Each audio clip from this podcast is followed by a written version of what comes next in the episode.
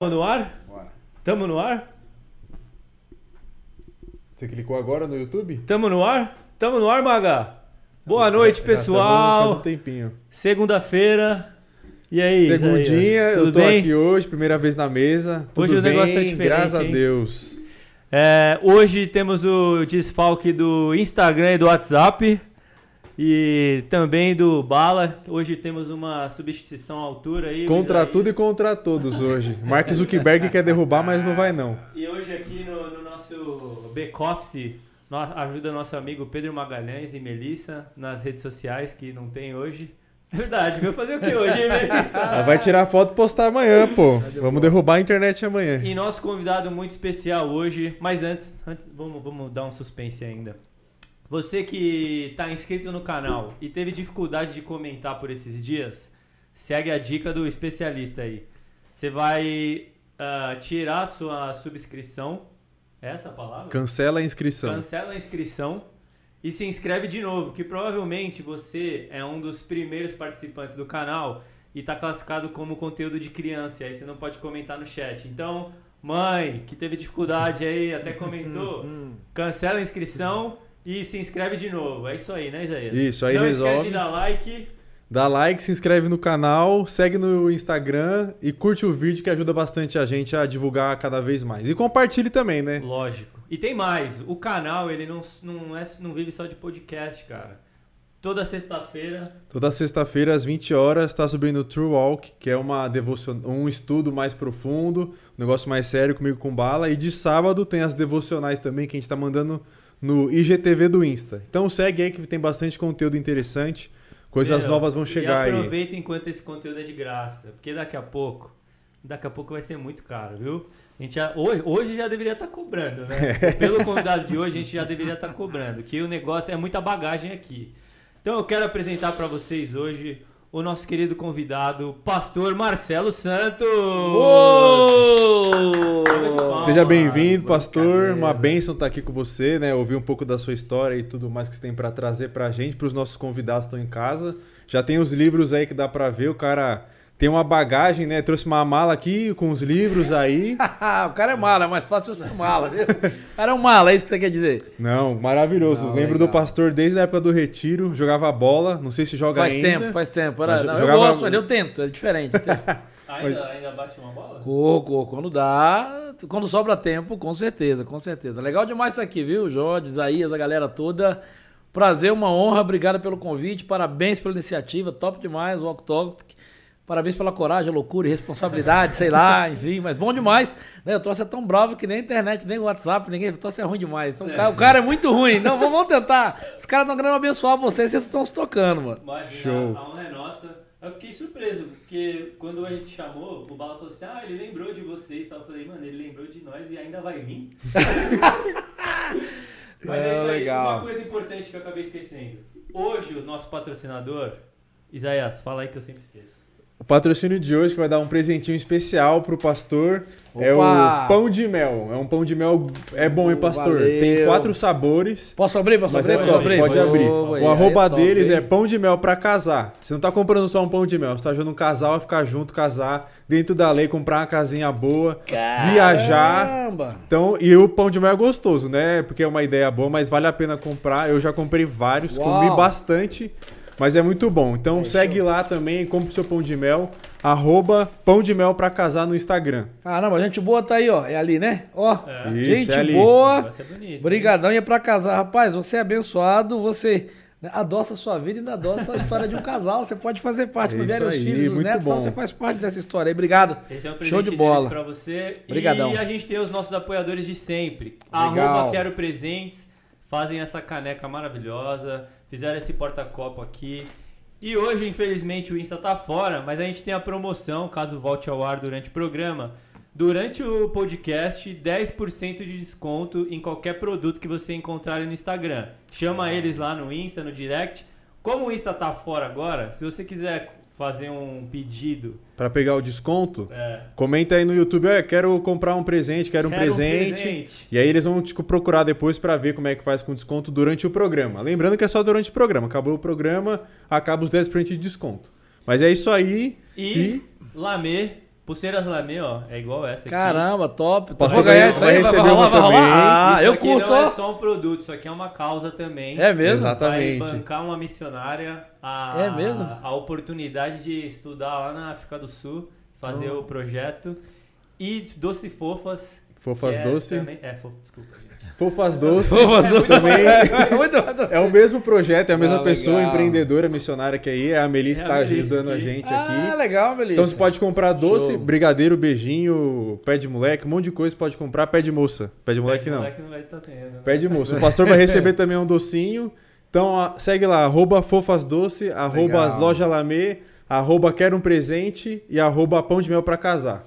Show de bola. Mas show é de isso bola. Aí, vocês vão me ver usando a pulseira, já curti, doce, tudo. Vocês vão me ver. Pode, pode procurar nas fotos do Instagram que eu vou botar. Eu tô com amanhã que o Instagram voltar, só vai dar ele nos stories. É, usando pulseira, comendo pão de mel. Deixa comigo. Tudo. Marketing é com a gente. Então vamos lá. Vamos, vamos conhecer esse cara, gente boa demais, já dá pra perceber. Marcelo Santos. Primeiro, sabe o que eu acho que é interessante falar? O que, que você é formado? Currículo, né? Porque é, é grande. Não, mano. Não, eu sou... Cara, eu estudei engraçado, a gente fala isso, eu estudei depois de, de, de mais velho, né? Eu estudei a vida toda em escola pública e depois de fazer seminário e tal, eu comecei a fazer administração, achava que eu ia ser administrador, fiz até o terceiro semestre, quando chegou a contabilidade, eu descobri que eu não queria isso de jeito nenhum, né? Número bom. Demais, o débito é crédito, o débito, crédito é débito, eu falei, não, meu negócio é gente. Então, uh, fui pro seminário, enfim, chamado o Ministério Pastoral e, e, e descobri história. Então, assim, eu fiz a, gradua- a licenciatura em História, a graduação em Teologia, o mestrado em Ciências da Religião, a pós-graduação em Teologia e Ministério e o doutorado em Liderança e Ministério. Então, historiador, então, pastor, mestre... Doutor. É, e doutor, doutor. É. Doutorado em História. É, eu sou amigo de vocês, sou gente boa. Então, quem não tem dinheiro, conta história, entendeu? Então, resuma isso. Quem não tem dinheiro, conta história, então... Boa. Aqui a gente segue uma timelinezinha da vida. Legal. Então, conta pra gente aí onde você nasceu, como é que foi sua infância... Cara, eu sou, eu sou carioca, né? Eu nasci ali perto de Londres, na Baixada Fluminense, né? Em São Geoff Murtai, perto de Nigueiço. Uh, fui criado ali até os dez anos de, de, de idade. Uh, quando meus pais se separaram, uh, nós mudamos para Niterói, então eu tenho, assim, tenho poucas memórias uh, da, da minha infância. Tenho mais até os dez anos, igreja ali na Baixada. Uh, mas fui para Niterói, construí minha, minha estrada toda em Niterói até uh, sair para o ministério, para ser pastor, enfim.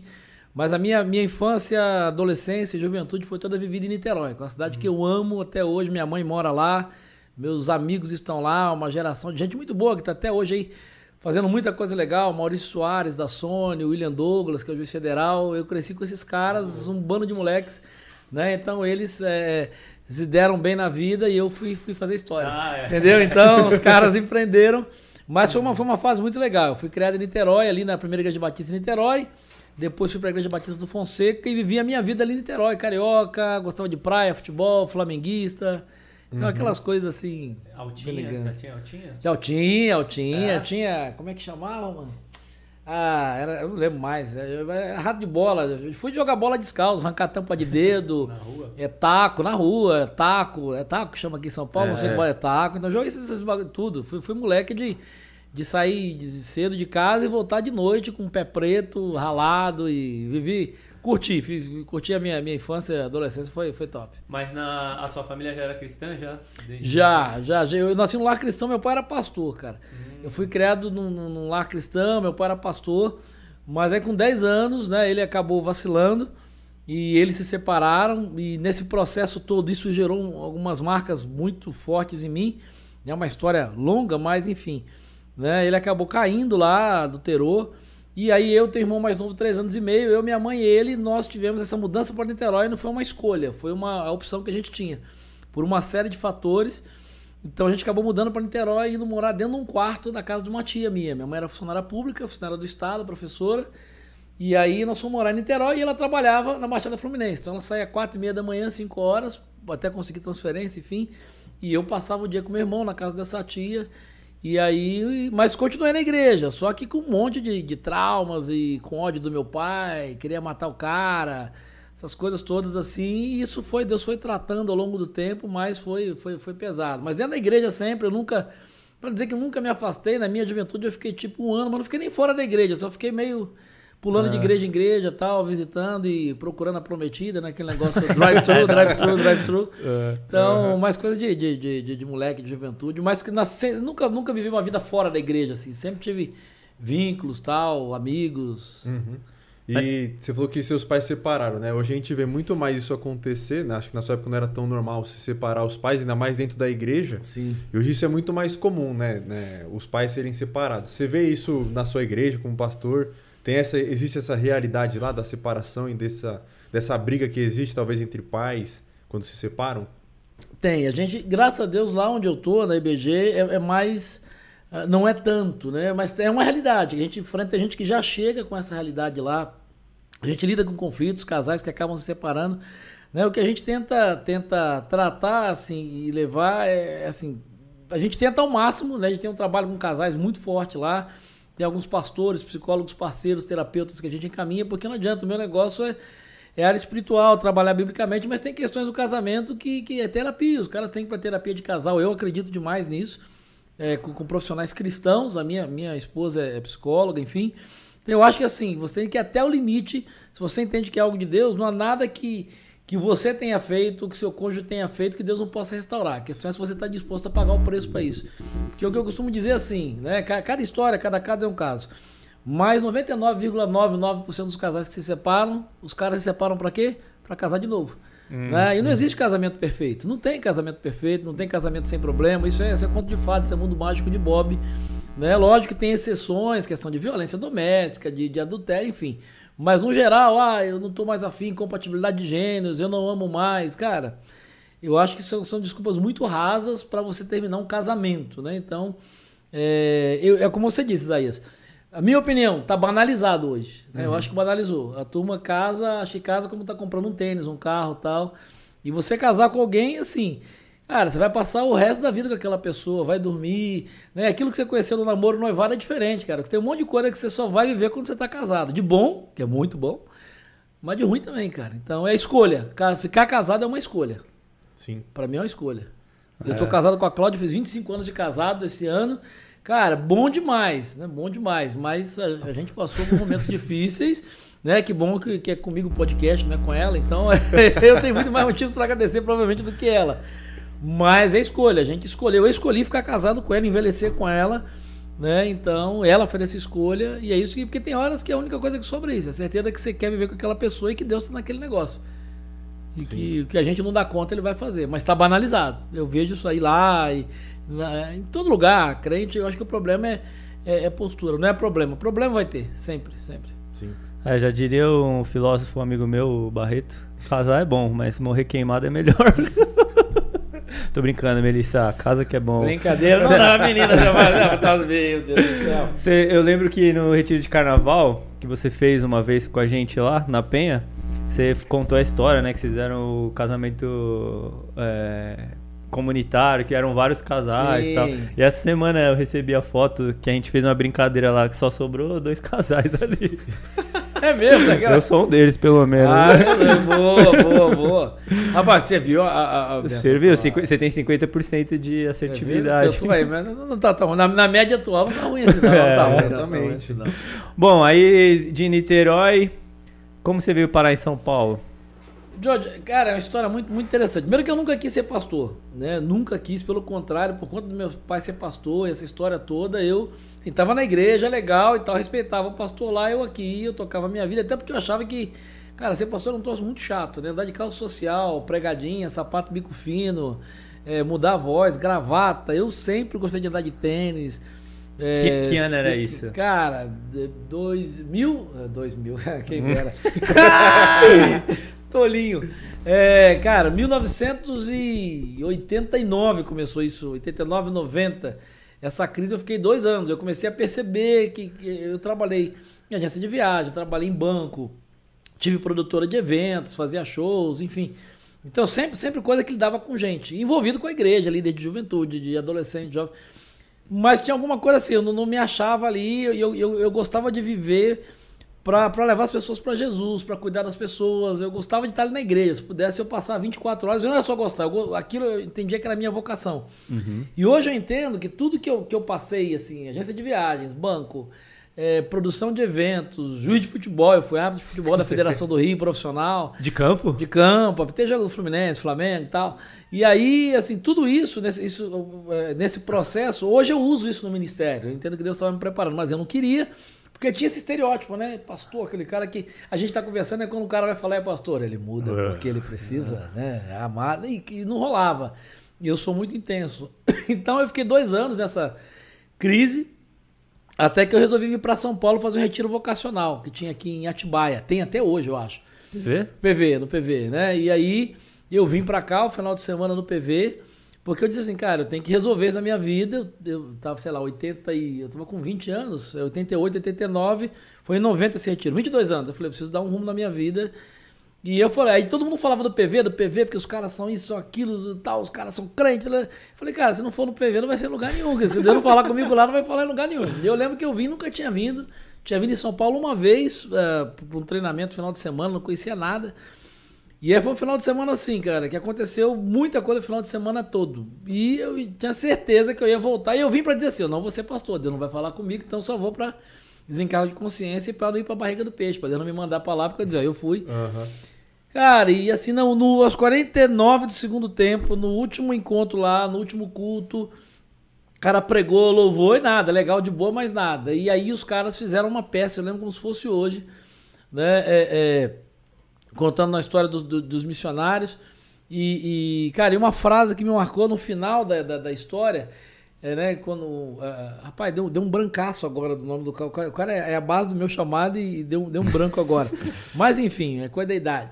E aí, quando... quando Jim Elliot, Jim Elliot. Quando contaram a história famoso. Desse... Ele é não, famoso. Cara top. Né? Eu nunca tinha ouvido falar, né? Eu era... E aí, quando contaram a história, o cara veio para os Alcas lá, na América do Sul, e aí foi morto, tal. E aí diziam pra ele, cara, você é maluco. Eu, eu, tá ligado a história lá do Carruagem de Fogo, aquele filme, ele cara era atleta, enfim... E aí disseram pro cara, você é maluco, cara? Você vai, vai lá, você pode ser morto e tal. E aí o cara falou assim, ó, não é tolo aquele que abre mão daquilo que não pode reter para ganhar o que não pode perder. Cara, aquele tosse, tum. Eu falei, como é que é? Não, como é que é? Repete. Não é tolo quem abre mão daquilo que não pode segurar, reter, para ganhar aquilo que não pode perder de jeito nenhum. Hum. Então, cara, aquilo começou a bater na minha cabeça, aí os caras encenando, e o final da história, o cara é morto... a mulher, os filhos e tal, ele vai de avião, o cara é morto pelos caras que ele está tentando evangelizar. E para resumir a história, vale a pena você ler a história de Jim Elliot. Cara, anos depois, né, a, a, a, a, nesse processo todo, o cara que matou o Jim Elliot...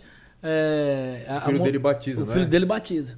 Né? E ele diz, eu quero agradecer ao seu pai, eu chego a arrepiar até hoje, é um troço que mexe comigo. Eu falei, cara, é isso que eu quero ver, essa adrenalina, é servir... E a ideia é assim, eu, eu sou muito, vamos ganhar, vamos fazer, e essa frase até hoje pra mim é assim, ah, você é um tolo, você é pastor, você é trouxa, e dizer não. Quem abre mão, eu não posso segurar grana, eu não posso segurar bens, eu não posso, eu não tenho, não dá nada na minha mão, nem minha vida dá na minha mão.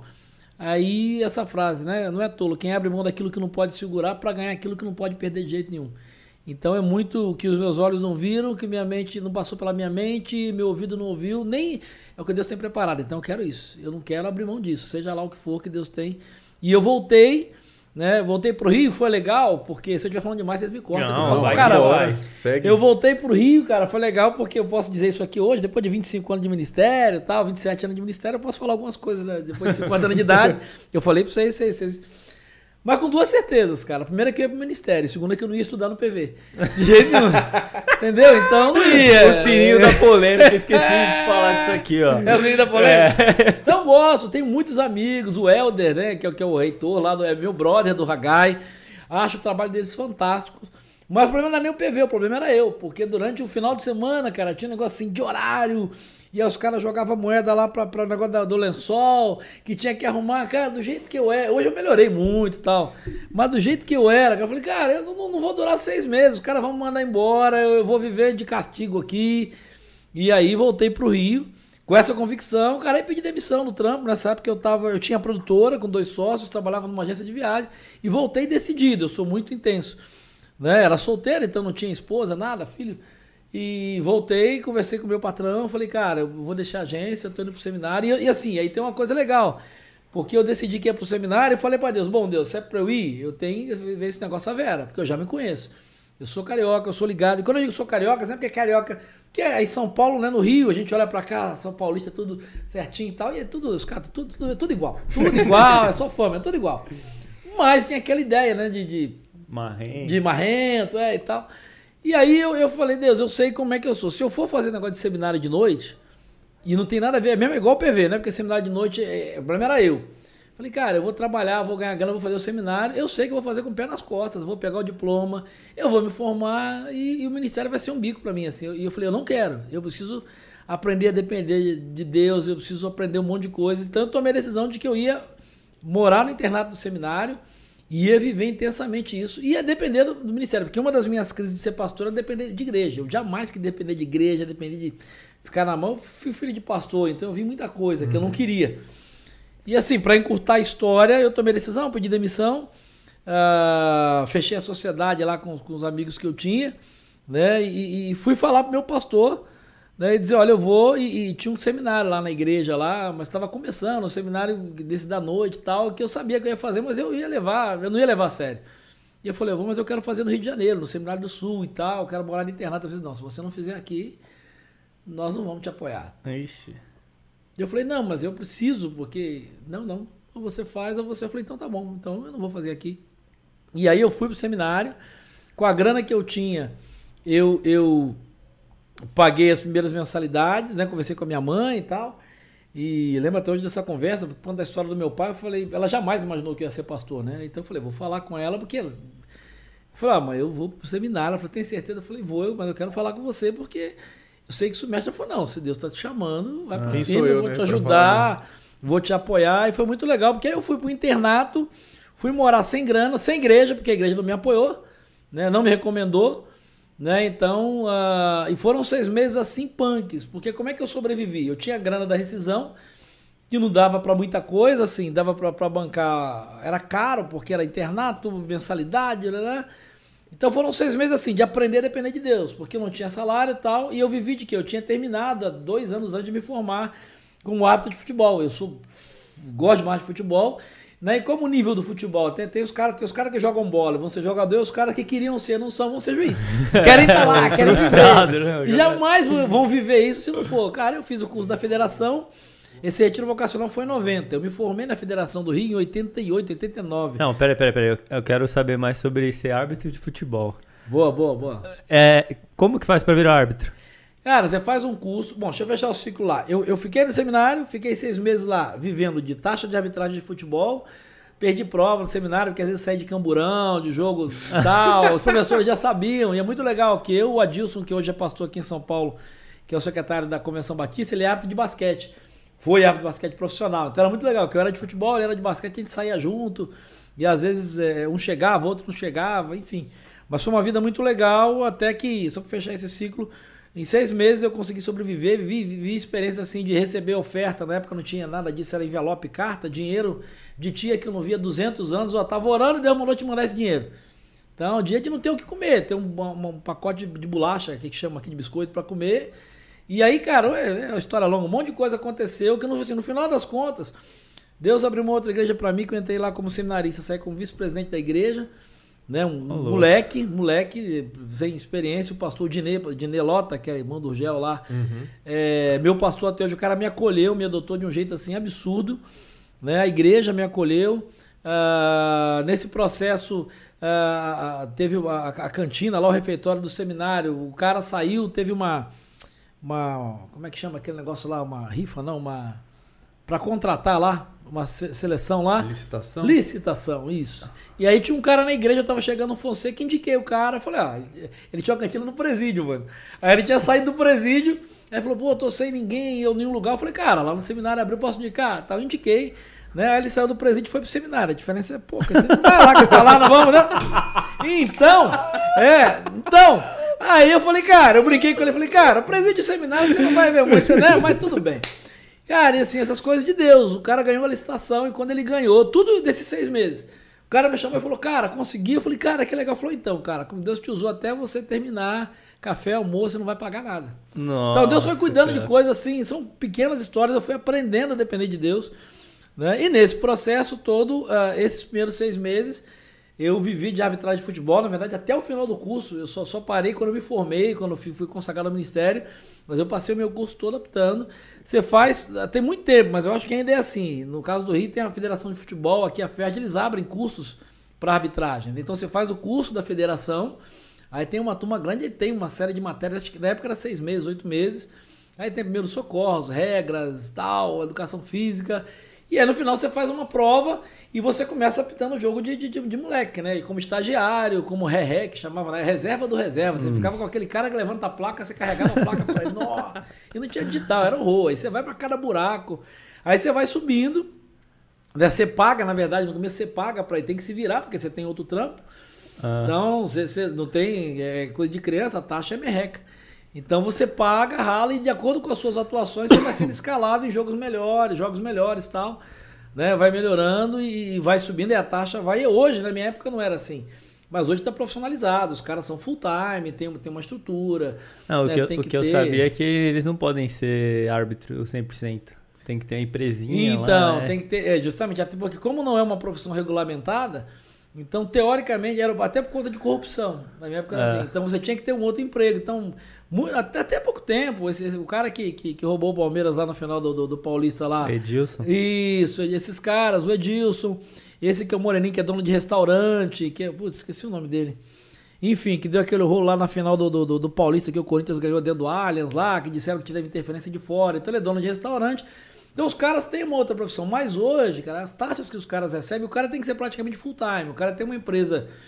De é, arbitragem. De arbitragem, o cara tem que ter... Cara, o nível que tá hoje o futebol, os caras voando no nível atlético, o cara for no final de semana, o cara morre, o cara não consegue. É, uhum. Então, mas é muito legal, assim, eu, eu foi, foi louco, eu optei né, na, na época no Rio, né, Gávea, Laranjeira, São Januário, a Cláudia que é casada comigo, ela foi num jogo muito louco. Né? A gente namorava já, foi do meio pro final do meu curso e eu tinha que continuar arbitrando porque eu tinha a bolsa da igreja e tal. E eu gostava, então tem um jogo do Vasco lá, que o Vasco perdeu o campeonato, do, era juvenil ou júnior, dentro da minha mão, em São Januário. Ela tava na, na, na especial e eu disse pra ela, ó, se der zebra você fica, sai, não me espera e não fala que me conhece. Eu demorei pra caramba, eu fiquei no vestiário lá, na época do Eurico Miranda ainda. Então foi um B O danado, ela já, já ela viveu algumas Nossa. coisas assim, mas era muito legal. É, para quem gosta de futebol, é uma emoção, um negócio fantástico, fantástico. E aí eu saí, quando eu me formei no seminário, uh, fiz concílio, fui dela no ministério, eu vi que não dava, porque durante o meu curso, cara, a igreja, o culto começava tipo sete, era oito horas. O jogo era cinco horas da tarde, eu saía do estádio direto, seminarista, mano, chegava, chegava no culto com bagagem, com bandeira, entrava... Quando não dava B O no estádio, né, que isso aí era depois. É, o Dinei, o pastor já sabia, os caras já sabiam, quando... mas dificilmente, né, eu tive poucos problemas, mas também quando tinha era pra sair de Camburão, era pra é. carro, a polícia levar o carro, meu carro pra não sei aonde, eu pegar, mas era muito legal, eu curtia, curtia, tá até louco. Hoje eu curto. E a adrenalina lá dentro de campo, dá pra ouvir tudo? Cara, você ouve, você tem que levar assim uma coisa, e aí por isso que eu falo que tudo ajudou no ministério, cara, ser árbitro de futebol me ajudou demais no ministério, porque cara, nego fala, eu sou um cara muito desencanado, lógico que a gente sofre, mas você aprende a filtrar muito, você aprende a filtrar, aprende a, a não relevar, né? Você aprende a lidar, você tem, tem, tinha uma matéria que até hoje eu lembro que é psicologia aplicada ao esporte, cara, você aprende, a gente chama que usar, a, a, a, não sei como é que é agora, né, a regra dezoito, o futebol tem dezessete, a dezoito é o quê? Cara, é malandragem. Então, muita coisa. Quando eu vejo o jogo até hoje, né? Quem tá olhando, você sabe o que o cara tá fazendo. Uhum. Então, eu expulso o cara, eu irrito o cara, a T V ninguém vai ver, para expulsar, para ele fazer uma bobagem e vão dizer que ele é louco. Né? Então, você começa a marcar um cara, você, você passa pelo cara, você apita alto no ouvido dele, você sabe quem é esquentado. Você tem, Mônica, você tem. Você comeu, o cara tá... Você, aí o cara, o cara vê que você tá apanhando. E você... Então... E aí você aprende a lidar, como é que você usa isso na igreja? Cara, tem gente que acha dono de igreja, gente que fala, a gente fala mal de você, então você se faz idiota às vezes, né? Então, uma, uma, uma coisa que a gente usava muito no futebol, e usava muito dentro de campo, a expressão que eu aprendi com os caras mais velhos, é assim, eu vou fotografar você, você diz isso pro cara. Que o cara começava a perturbar e tal, te, te, te testar, e eles diziam assim, cara, eu vou fotografar, vou te pegar na boa. Você começava a irritar, pro cara, quando o cara se perdesse, ficar tão escancarado, aí você ia pra cima dele e expulsava. Você disse, cara, eu vou fotografar, você, sabe, você não vai fazer nada. O cara encostava e batia nele, falta contra você, você sai. Né? E, ah, cara, não dá é. pra ouvir, não dá pra... Então você aprende a falar, ah, isso é legal, né, cara? É psicologia. Né? Tem cara que é dono de igreja que fala, que diz. Então tem muita coisa que você ouve, né? No ministério isso me ajudou demais a lidar com gente. É, acho um negócio difícil. Interessante aqui no futebol e na igreja, às vezes tem um cara que tá bravo com o time, tá bravo com a igreja, e ele vai descontar no time, no jogador, enfim, tem o cara que tá bravo com ele mesmo, tipo, ele não tá feliz isso, com ele mesmo e desconta. Então no futebol e na igreja você tem essa realidade, acho que isso também ajuda muito, é, a psicologia do esporte ajuda muito sim. E encaixar isso na, na, no dia a dia da igreja, né? Isso também é certeza. Interessante. É, Zaiz, onde tem ser humano, cara, seja no campo de futebol, seja na igreja, ser humano é tudo igual. Ser uhum. humano é tudo igual, né? Então, desde o Éden lá, quando entrou o tal do pecado, onde tem o ser humano, e, e a gente como líder... tem que aprender a entender o ser humano, tem que aprender a lidar, né? Então, é, eu estava até conversando hoje com, com o líder lá da minha igreja, almoçando com ele, um paizão meu, perdão, e dizendo isso para ele. Não dá para você bater de frente com todo mundo na igreja, não dá, não, não, lá na I B G não é tudo do jeito que eu gostaria, não dá para ser, porque, até porque a igreja não é minha. Uhum. Então tem coisa que eu cedo, tem coisa que eu, né, que eu espero, não é o momento. Tem uns caras, hoje não, graças a Deus, eu estou num tempo muito legal, de boa, assim, né? E, e eu espero que o diabo não esteja ouvindo, não me arrume a porreação, mas assim, tá, tá muito de boa, num tempo muito joia, mas tem situações, eu tô, sábado fez dezessete anos que eu tô lá, né? na, na mesma igreja, então teve situações muito complicadas, cara, que você tem que recuar, né? Aí é a história do futebol, você tem que esperar para pegar o cara na boa, você não pode entrar, tem que fotografar, esperar na boa, cara. E aí tem a questão espiritual, óbvio, tô falando de igreja, Deus trabalha, coisa é exposta, né? Você lida com a fé. É, é, é, mas é, foi uma escola muito legal, foi uma escola muito legal, porque, cara, tem campeonato de várzea, de favela, no Rio, você passa por isso, você vai passando, você tem que ir pra... não tem polícia, né? Eu lembro até não hoje... Tem polícia, de, mas tem arma, hein? De, de, não, então, eu lembro até hoje, isso é muito vivo, de uma final de campeonato das favelas, hoje é, hoje é comunidade, não pode falar favela, é, das favelas, a Copa Taça das Favelas, igual teve em São Paulo.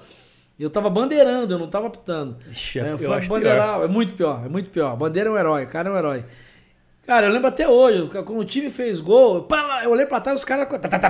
Nossa! Isso é legal, beleza. Ele tava impedido, cara, mas não vou levantar não. não. Cara, mas era um dos lugares onde ficava, a gente se sentia mais seguro, que os caras chegavam e diziam, aqui não vai acontecer nada. Uhum. Né? Esse aí é um barraquinho onde você trocava de roupa, enfim. Então você aprende a lidar com isso dentro de campo, o cara vem... que bota, ele ameaça você, essa história da psicologia, você para, tem coisa que você não pode dar um passo para trás, você pode ver futebol, quando os caras vêm, o, o, o árbitro fraco, o cara recua.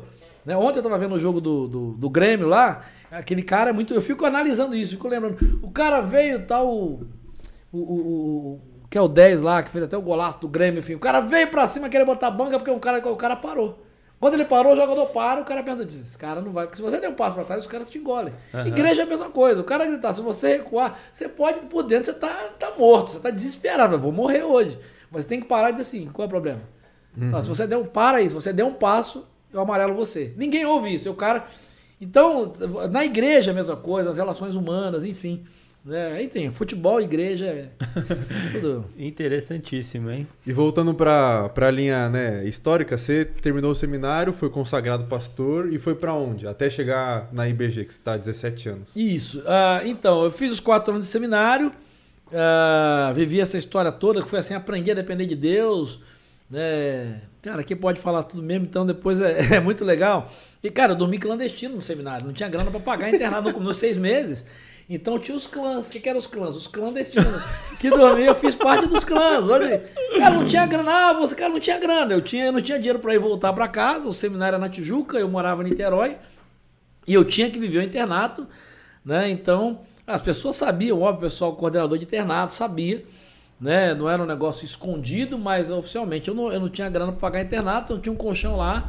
Os caras até brothers que são pastores hoje, o Purim, que é pastor do Meia, uhum. Foram minhas velhas, que a gente chama de seminário, né? O Ezequias, do Paraná, enfim, uma galera. Eu botava o colchonete e dormi quase seis meses, sem, porque eu não tinha grana para pagar internato. Então vivi essa experiência que aprendi a depender de Deus. Então por, até hoje eu digo isso na minha igreja de púlpito, eu não dependo da igreja, eu dependo de Deus. É óbvio, a igreja tem um privilégio, eu não sou, não sou dono da igreja, não vou fazer o que eu quero, eu tenho obrigações, uhum. Eu tenho que prestar satisfação.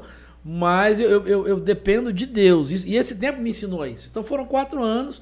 Né? Eu conheci a Cláudia lá. Uh, foi uma história muito legal. Uma turma de amigos muito legal. Quando eu me formei em Niterói, não tinha assim um convite muito claro. A igreja onde eu estava também não tinha uma perspectiva nem muita visão, né, de ter um outro pastor e tal. A igreja muito tradicional. Não podia bater palma. E tem umas histórias loucas Batista. Assim de... Batista. Batista do Fonseca. Né? Amo de paixão. Mas é uma igreja tradicional que o Diné estava tentando fazer a transição, mas não podia. Bater palma. E, e aí a gente levava no colégio de adolescente os caras, botava, batia a palma, eu, eu era o líder de adolescentes. Aí eu vazava, ninguém me achava. Não. Eu lembro até hoje, o Diné, pastor Diné, querido, meu pastor, você vai descobrir isso hoje, você não sabia. Vou revelar aqui, vou revelar, não conta isso. No congresso que teve, num congresso que teve, né? E era uma igreja nesse tempo. E ele administrava, não é nem ele, ele lidava com a turma. E, cara, nós levamos uma banda lá, não lembro direito, né? Começou a bater palma, bater palma, e aquele climão, o pastor desesperado, cara, eu vazei pro estacionamento escondido atrás do carro. E eu lembro dele me procurando, ele saindo, e eu escondido atrás do carro. Que vergonha, né? Eu adolescente, moleque, vinte a vinte, adolescente nada, vinte e três anos. Eu era líder de adolescente, seminarista, eu falei, cara, eu não posso entrar nesse B O aqui de jeito nenhum. Cara, ele passou, ele não me viu, quando ele foi no, de noite falar comigo, eu falei, pastor, foi mal, me perdoe, não sabia, mas já tinha ido. Então... e aí, e aí, é... eles não tinham essa visão, e ele, eu devo o senhor Diné também, ele tinha sido pastor do Espírito Santo. Eu, eu nesse processo todo aí, né, muito louco de, de, de, de sobrevivência, uh, Deus me, me deu a oportunidade de trabalhar na Jumoc, que era em Niterói, conheci uma menina que era da, da igreja de onde eu tinha saído, na junta de hoje é J B B, trabalhar por seis meses como estagiário, cara, é aquela coisa de ser doido, né? Eu fui trabalhar como estagiário de redação, nunca tinha trabalhado, não sabia o que fazia. Falei, o quê? Eu quero, quero, é. preciso... E aí fui pra lá ajudar a fazer as revistas que tinham na J B B e tal. Fiquei seis meses, a Jumoc veio embora pra Campinas e eu tinha que ficar no Rio. E aí surgiu o convite pra trabalhar na Juberge, que seria a Juberge, Juventude Batista, Estado do Rio de Janeiro. E aí fiquei lá o meu curso todo, trabalhando à tarde, foi como eu construí é, esses três anos... E, e, e nesse processo, então, quando eu me formei, em novembro, dezembro, eu fiquei mais seis meses trabalhando lá. Mas era, assim, e era membro da igreja, era vice-presidente da igreja, lá pastor, mas não era pastor remunerado e tal. E aí, em seis, oito meses, o Diné, é, que era, tinha sido pastor no Espírito Santo, numa, numa viagem, conferência que ele fez, pediram uma indicação e me indicaram. Aí eu fui para Cachoeira de Itapemirim, fui pastor lá quase quatro anos, Igreja Batista Monte Sião, uma igreja... É, que eu amo demais, assim, muito querida, mas foi uma escola muito dura, assim, né? Se, se, a, se a minha igreja de seminarista era tradicional, essa era mais ainda. Eu posso dizer porque os caras são meus amigos, eu encontrei semana passada o cara que é pastor agora, os moleques que eram, que eram moleques mesmo, de dez, doze anos, são pastores hoje, encontrei com eles semana passada, a geração que... Aí você vê, eu vejo vocês, acho que eu tô velho, quando eu vi os caras, então, né? Os moleques tinham dez, doze anos, os caras são pastores lá, um é pastor auxiliar. Mas era uma igreja assim, mano, tinha na ata, eu cheguei lá, a mulher não pode usar calça comprida dentro do templo. Tá na ata. Nossa. Não pode bater palma. Agora imagina eu com vinte e seis anos, vinte, isso foi noventa e seis, vinte e oito anos, noventa e seis. Solteiro, né? Eu era noivo da Cláudia, porque ela tinha dois anos ainda para terminar o curso. Chegar num lugar assim. Então foi um desafio assim, né? Eu fiz muita bobagem lá, assim, de, por falta de experiência. Aprendi demais, né? Usei esse jeito carioquês, então... É, é... É pra contar a história, eu vou lembrando e vou falando. Vai, como é que eu fiz embora, essa igreja? Essa igreja bate palma até hoje. Mas eu nunca fiz assembleia, nunca mandei, nunca, nunca disse pra bater palma. Como é que eu fiz? Eu tinha, né, a igreja que eu, que eu que fui criado lá, foi a primeira igreja batista em Niterói. Igreja grande pra caramba e tal. Eu era líder de, de adolescentes, fui presidente de coral e tal. E tinha um coral, Veredas, um coral top lá que eu tinha feito parte. Cara, a igreja devia ter uns cento e vinte membros, o coral tinha uns oitenta componentes. A igreja onde era pastor tinha cento e vinte. O que, que eu fiz? Aniversário da igreja, eu falei, como é que eu faço? Convidei o pessoal, ah, primeira de Niterói, vamos chamar, vamos, pastor, pode chamar, chamei os caras. A igreja tinha cento e vinte pessoas, o coral oitenta, cara, o coral na frente, e o coral tinha bateria, tudo ouviu, bateria, isso em mil novecentos e noventa e seis, tal, oitenta pessoas, os caras começaram a cantar, já conheci o coral, começou, a igreja começou, aí eu saí, eu era pastor da igreja, eu saí, fiquei lá de fora, aí aquele diácono, tá até hoje lá, irmão Zé Ribeiro, querido, meu amigo, falou, pastor, estão batendo palma, eu falei, eu sei, irmão. Falei, então, você não vai fazer? Não, eu falei, eu não, porque quando eu fui, eu disse para a igreja, eu falei, eu não tenho nada contra usar calça comprida, não tenho nada contra a palma, agora eu vou respeitar, é decisão da igreja, eu não sou dono da igreja, agora eu não tenho nada contra, não vejo nenhum problema, vocês nunca vão me ver falando contra. Uhum. Aí eu falei, eu, eu disse para vocês, eu, eu não, agora, se o senhor quiser ir lá, cara, a igreja lotada, vibrando, louvor, a igreja feliz, eu falei, se o senhor quiser parar o culto e dizer que não pode bater palma, o senhor vai lá. Cara, ele não foi, até hoje a igreja tá batendo palma, louvor daquele dia, então assim, você vai, Deus vai te dando estratégia, vai... São histórias assim que eu vou lembrando que é muito legal e marcou, né? E oh, de lá eu, eu fui para São Paulo, vim para Perdizes, né? É, três anos e meio, quase quatro anos depois, vim ser pastor de jovens e adolescentes em Perdizes. Foi quando eu conheci vocês lá, a gente fez a ponte com a Penha e tal. Conheci a, a, o Hélio, um cara querido demais, o Hélio, o pastor Hélio, me adotou demais, assim, foi um dos caras que foi uma referência para mim, eu novo ainda. E ele teve a coragem de deixar eu pregar no retiro de adolescentes de vocês, vocês eram adolescentes, pregar na Penha. Nossa, pregar na Penha, onde o Hélio pregava, eu quase fui consumido. Só de chegar naquele lugar. E aí vim para São Paulo, fiquei perdido quase seis anos como pastor auxiliar, aí trabalhei com jovens adolescentes. Eu vim para trabalhar com jovens adolescentes, aí trabalhei com pequenos grupos e tal. E aí, em dois mil e quatro, eu aceitei o desafio de vir para a I B G, porque eu tinha a ideia, uma visão que Deus tinha colocado no meu coração, um jeito de ser igreja. Lá atrás, quando eu fui para o ministério, eu falei, Deus, eu quero viver essa realidade, que é muito assim, de ser quem eu sou. Uhum, uhum. Né? E desde as coisas básicas, eu gosto de usar jeans, tênis, você vai me ver domingo lá desse jeito, eu sou quem eu sou em cima, fora do púlpito, igreja é gente, é relacionamento, né? Você não negocia a essência. Mas a forma você tem que negociar, porque a igreja, para mim, o que acontece nela é uma visão minha. Ela e culto tem que ser para não crente, não para crente. Crente não tem que tem que ser para não crente. Eu tenho que alcançar o cara que tem a linguagem, a música, a luz. Eu tenho que alcançar, eu não vou negociar a essência. Então eu, né, acreditava nisso. E aí em dois mil e quatro surgiu o I B G, um convite, assim, uma história louca também, que não tinha nada para eu, eu ir para lá, para vir para a Zona Leste. O máximo que eu tinha vindo é Vila Esperança, eu não tinha a mínima ideia onde ficava esse lado de cada cidade. Não tinha mesmo. E aí Deus mandou a gente para lá e estamos lá, dezessete anos. É, eu aprendi demais e tem sido muito especial. Da hora. Top. Meu, o, o, o que, que a igreja tinha tanto com a Palma? Porque é, é um... Não é só lá, né? Não é só... É. Ih, mano, eu não podia ter falado... Tá vendo? O Caio fala demais, mano. Eu não devia ter falado, então. Cara, é, é assim, é complicado, né? Vocês me chamaram, eu falei, problema de vocês. Cara, eu não consigo entender, assim, até na época onde eu, onde eu quando eu, eu, eu fui pro seminário, isso é final do século passado, né, que tô pesado. Mas é, tinha muita igreja ainda que tinha, eu, eu confesso que assim, eu não entendo muito, muito a lógica, né, eu acho que quando as comunidades surgiram, elas vieram quebrar, e por isso que as, essas nossas igrejas chamadas históricas perderam muita gente, muito jovem, perdeu uma, se perdeu mais de uma geração por conta dessas coisas que pra mim são bobagem, não pode bater palma, não pode, na época, bateria. É, bateria, né? Era um negócio então, era um, era um outro, botar bateria do diabo, negócio da macumba e tal. Eu vi isso tudo, eu vivi isso na minha juventude. E, de certa forma, eu fui influenciado. Eu, eu mudei muito até sendo pastor já, no seminário, né? Eu tinha dificuldade, cara, no seminário. E não é só, eu até entendo. Cara, levantar a mão pra mim era negócio de pentecostal. Era, uhum. era um troço, assim, eu ia em algumas igrejas. Eu tinha dificuldade com isso. Né? Eu fui aprendendo na caminhada, Deus foi me mostrando... Né? E assim, o que eu acho que é interessante, eu respeito quem acha que não tem que bater, eu acho que essas coisas são conforme, tem que ter igreja para tudo quanto é tipo de gente. Eu acho que igreja tem que ter igreja mais tradicional, igreja eu brinco, né? Igreja de vocês eu uso como uma referência e falo isso abertamente, que eu falo do público da minha igreja, as palestras que eu dou eu sempre uso como referência. Nós somos duas igrejas batistas, bíblicas, sérias, amo de paixão o Vitão, o Rodrigo, Vitão, né? Pastor Eliezer Vitor, que é que foi meu aluno do seminário, a gente vai ficando tiozão, pastor Vitor, Rodrigo, são caras sérios, caras de Deus. Né? E são, eu falo, são, são duas igrejas batistas, mas tem perspectivas e propostas, estratégias diferentes. E não tem certo e errado, não tem melhor e pior. São histórias, perspectivas e visões litúrgicas diferentes.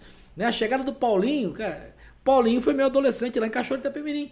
No uhum. meu ministério, na associação, o chamado do ministério dele tem a ver comigo e com a minha esposa. A minha esposa que deu o primeiro negócio de, de, de, de ministério lá pra ele, começou a falar de ministério, ele era um moleque... Né, que tocava lá na associação, tocava muito, lá fera, sempre sou fã dele, a gente é muito amigo até hoje. Paulinho é o Paulo Real? Não, o Paulo Queiroz. Ah, o Paulo Queiroz. Paulo Queiroz, é que eu chamo de Paulinho, ah. né? O Paulo Queiroz é pra mim o Paulinho, eu vi ele molecão de quatorze anos, no Abacaxi. Agora, o que é, que é Abacaxi? Associação, é coisa de Batista, né? Associação Batista. É, Adolescentes Batistas de Cachoeira de Itapemirim. Era o Abacaxi. Eu fui conselheiro do Abacaxi, peguei o é. Abacaxi, então ele era do Abacaxi. Eu conheci o Paulinho, Paulo Queiroz, o Paulo Queiroz, né, garoto lá, né, e, e lá eu já pastor enfrentava eles na associação, quer dizer que eles diziam que não podiam, e a molecada, aí ia pra comunidade, não tinha jeito, era o que tava surgindo, ia pra... E eu dizia, não, a gente tem que abrir espaço pra, pra essa galera tá aqui, pra eles crescerem, a linguagem não tem a ver com a essência... Eu, eu acho que é escolha, é opção, eu acho que não tem certo e errado. Sim. Né? Pra mim, igreja é assim... Ah, cara, você tem que estar onde você está bem. Eu falo isso para quem está lá. Tem uhum. gente da minha igreja que foi para Penha, eu uso esse exemplo e disse, pastor, eu falei, cara, vá ser feliz. É lá que você se sente bem? É sério, é a igreja de Jesus? Vá. E como tem gente que vem, a gente recebeu da Penha e falou, cara, a igreja, ela é o meio, ela é o lugar. E não adianta você estar ali e você não se sentir bem, né? Você não gosta e tem que fazer, ou o contrário, né? Então, é... eu, eu acho que, e assim, graças a Deus, acho que tem uma nova geração de pastores aí que está tá vindo, entendendo isso, as mudanças, tem uma história, tem todo o legado, cada igreja tem uma história, enfim. É, eu acho, sim, eu que sou mais novo, eu acho que a vontade das pessoas, dos mais velhos, de não ter a palma, era maior do que as de que queriam bater e deixava por isso mesmo. Isso. Porque depois você vê que, tá, agora pode bater palma e não faz tanta diferença a palma em si. Não. É, a bateria, mesmo, eu não sei isso. se a I B G já tem a parede, a parede preta, né? Que tem, tem, tem a luz, tem, mas fumaça, tudo isso é... tem, tudo isso aí.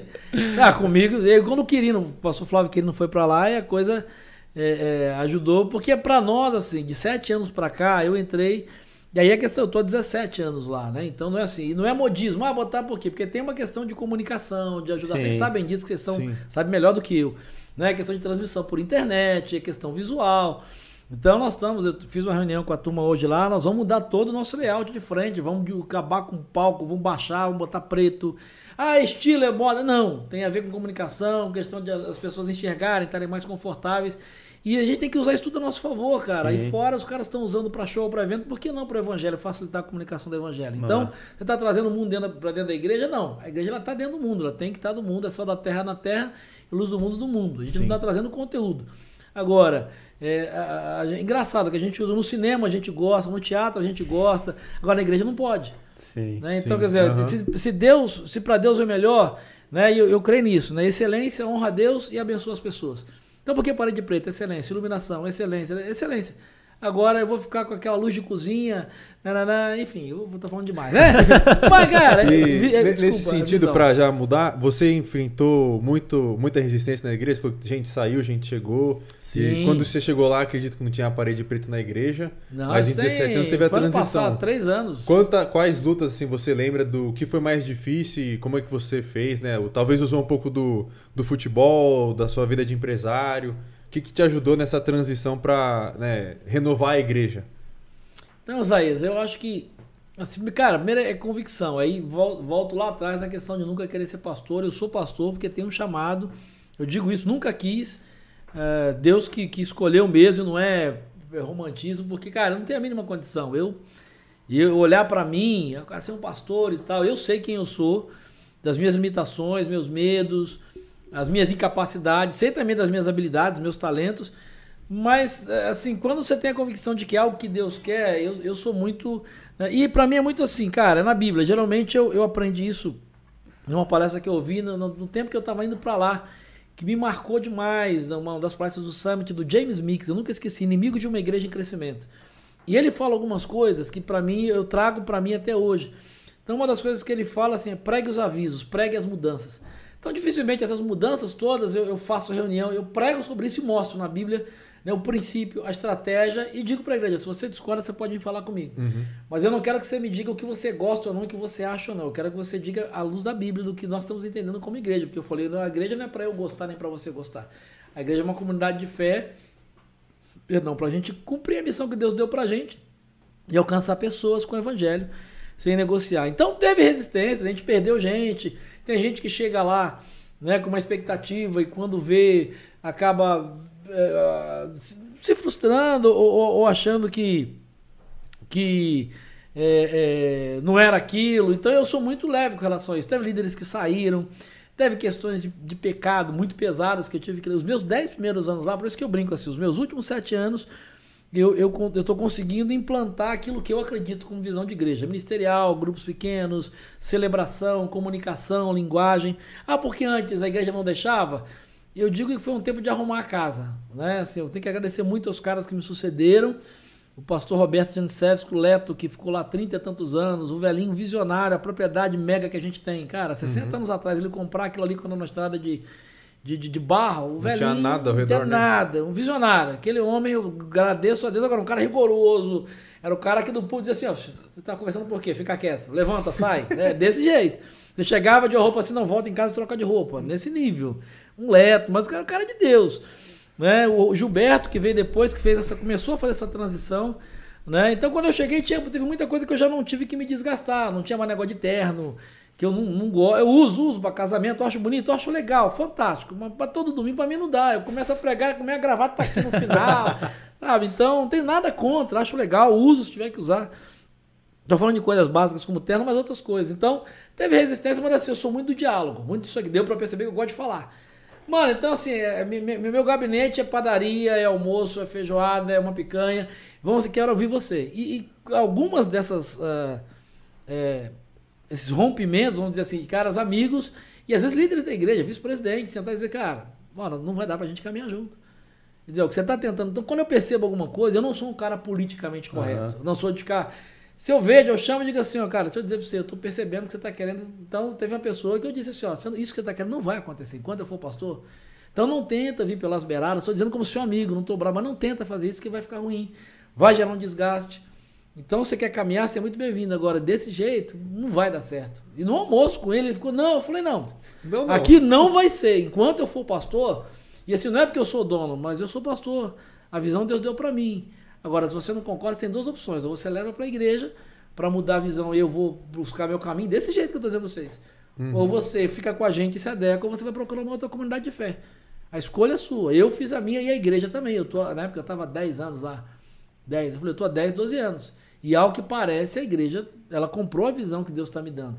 E eu, eu digo isso de púlpito também. O dia que a igreja entender que não, não sou eu mais o cara, eu só peço para eles me avisarem e me darem um tempo para eu orar e fazer uma transição. Eu não quero ficar um dia mais, não quero ficar um dia mais do que, do que eu tenho que ficar, não quero ser pesado para a igreja. Então, uhum, é, tem, sempre tem, até hoje. Eu, eu falo, cara, assim, é, é o meu jeitão, né? A minha esposa às vezes fica brava comigo. Mas já falei do púlpito, eu, eu, eu sei que tem gente na igreja, na minha igreja, que não gosta de mim. E tem gente na minha igreja que eu não gosto. A minha vida eu não gosto. Agora, eu amo. Jesus não mandou gostar, ele mandou amar. Uhum. Amar é caminhar junto. Então, eu amo. Essa é falso. Não, eu amo. E apesar de eu vou caminhar, vou pastorear agora. Cara, a gente não, não vai jogar bola junto, a gente não vai viajar junto nas férias, a gente não vai sentar na beira de uma churrasca. Não vai. Não vai porque não vai rolar. Tem coisas que não... Agora, eu amo. Nós vamos ser igreja junto. Eu sou seu pastor, vou até o inferno com você. Eu acho que essa coisa transparente, ela é mais leve. Não tem o um mundo mágico de Bob. Não, não, não, não, todo mundo se ama, não. Ah, todo mundo se ama, é, não. Não dá, cara. Não, não, não, é, não é vida real isso. É, exato. É, foi o que o, o casal falou aqui semana passada, né? É, os líderes sangram, são pessoas comuns, então é, não existe essa de você não sofre, você não, não, não tem sentimento ruim, etc. Tem, é, rapaz, tem, tem, um, tem, um, tem um senhor novo que chegou lá que era do meu P G, já falei, se eu já falando demais, vocês mandam, eu falei, não, cara, bora. Não. Que ele usou uma frase que eu adotei pra mim, cara, tem dia que é noite, uhum, é, tem dia que é noite. E eu, eu digo isso, né, cara, tem dia, falei isso no púlpito pregando, cara, tem dia que eu saio de casa que a minha vontade é tacar fogo todo mundo na igreja, embora, tenho, lógico que tem, não quero ver ninguém, mas aí eu oro, falo, Deus, desse jeito eu, eu, eu sei que os caras tem dia que saem de casa querendo tacar fogo em mim, então, é vida real, é entender, igual casamento, falei, é uma escolha, a gente entende, vamos, a gente quer a mesma coisa, tem ideias diferentes, eu acho que quando há essa transparência, é muito mais leve, sabe? É muito, sim, mais leve, é muito mais... E essa foi uma coisa legal, sabe? Você perguntou, Isaías. A igreja foi me conhecendo, né? No começo, algumas pessoas se chocavam. Porque eu sou muito transparente, sou muito passional. E eu falo, e assim, é porque eu tô bravo? Não. E se eu não gostava, eu disse, cara, não gostei, não vai fazer. Não é porque eu tô bravo, sou... Do... E é uma via de mão dupla. Quem não gostar, você vai dizer, eu não gostei, você pregou, não gostei da sua roupa... Não gostei, cara, não vou ficar dodói. E aí eu vou dizer, cara, eu posso concordar ou não. Se eu concordar, você me ajudou pra caramba. Se eu não concordar, falei, cara, obrigado, legal, mas eu acho que não. Se eu tiver errado, Deus vai cobrar de mim, eu vou apanhar, mas eu prefiro o cara que discorda de mim, é leal, caminha do meu lado, diz pra mim, sim, o que me mata é o cara falar no corredor, aí, aí eu vou pra cima, cara. Aí eu perco, aí, eu, aí a história da... Aí eu, aí eu perco, ó. Aí eu sobe o tremor do Senhor, aí, eu, aí, aí eu perco. Cara. Você veio pra São Paulo casado já? Já, vim casado. Eu me casei e foi muito, muito interessante. Porque quando eu, tava, quando eu comecei a namorar a Cláudia, eu, eu tava no terceiro ano do seminário, ela chegou para estudar. Então ela tinha dois anos ainda depois que eu me formei. Hum. Então eu fiquei seis meses, a gente já namorava, uh, em Niterói, no Rio. Quando veio o convite para eu ir para Cachoeira de Itapemirim, eu, foi em agosto de noventa e quatro, noventa e cinco. Ela ia formar no final de mil novecentos e noventa. Não, século mil e novecentos, né, mano? No mil novecentos e noventa, isso é longe, mano. mil novecentos e noventa e seis. Então tinha um ano, basicamente um ano e meio para ela se formar, e, mas não tinha mais sentido a gente, né? Eu tá lá, a gente casou. Cara, nós ficamos praticamente um ano. Não, seis meses, na verdade, a gente casou em noventa e seis, né? Que foi o ano que ela formou. Isso. Ela formou em noventa e seis, nós casamos no ano que ela formou. Nós casamos em junho, ela teve mais seis meses que ela estava no internato no Rio. Então ela chegava sexta-noite e ia embora domingo de noite. Que ela, cara, foi os seis primeiros meses de casado, mas não dava tempo de brigar. Porque ela chegava no final de semana na igreja, correria, tal, tal, tal. Então, uh, foi muito legal. Casado, aí nós viemos para São Paulo já casados. Mas não tínhamos filhos, né? O, o Lucas e a Tainá nasceram aqui. A Tainá nasceu em Perdizes e o Lucas na, na transição para a I B G. Que azar dele, hein? Rapaz. Ela pode ter falado, sou de Perdizes, né? Ele é da Zona não, Leste. Não, mas é, os, os dois se amarram, os dois curtem, são, são Z L, são Z L, são da Zona Leste. Show. O filho dele é aluno da Mariana. É, aluna da Mário, o Lucão, Lucão. É que Lucas, a mais velha já se formou, né? Formou, foi aluna dela também, jogou hand com ela e é. tal. São, são fãs da, da Mário, os dois, os dois. A Mário, é, o Lucas esses dias falou até que ela tá na transição e tal, né? E, e, mas são, são fãs da Mário. É, estudou, estudou com o Pedrinho também. Até. Acho que um ano mais velho, um ano mais novo, né? O Luquinhas é o ano mais velho. O ano mais velho? O Luquinhas, então, o Luquinhas. É, agora tô fazendo do Batista, que eu lembro de você, é. né? Tá lá.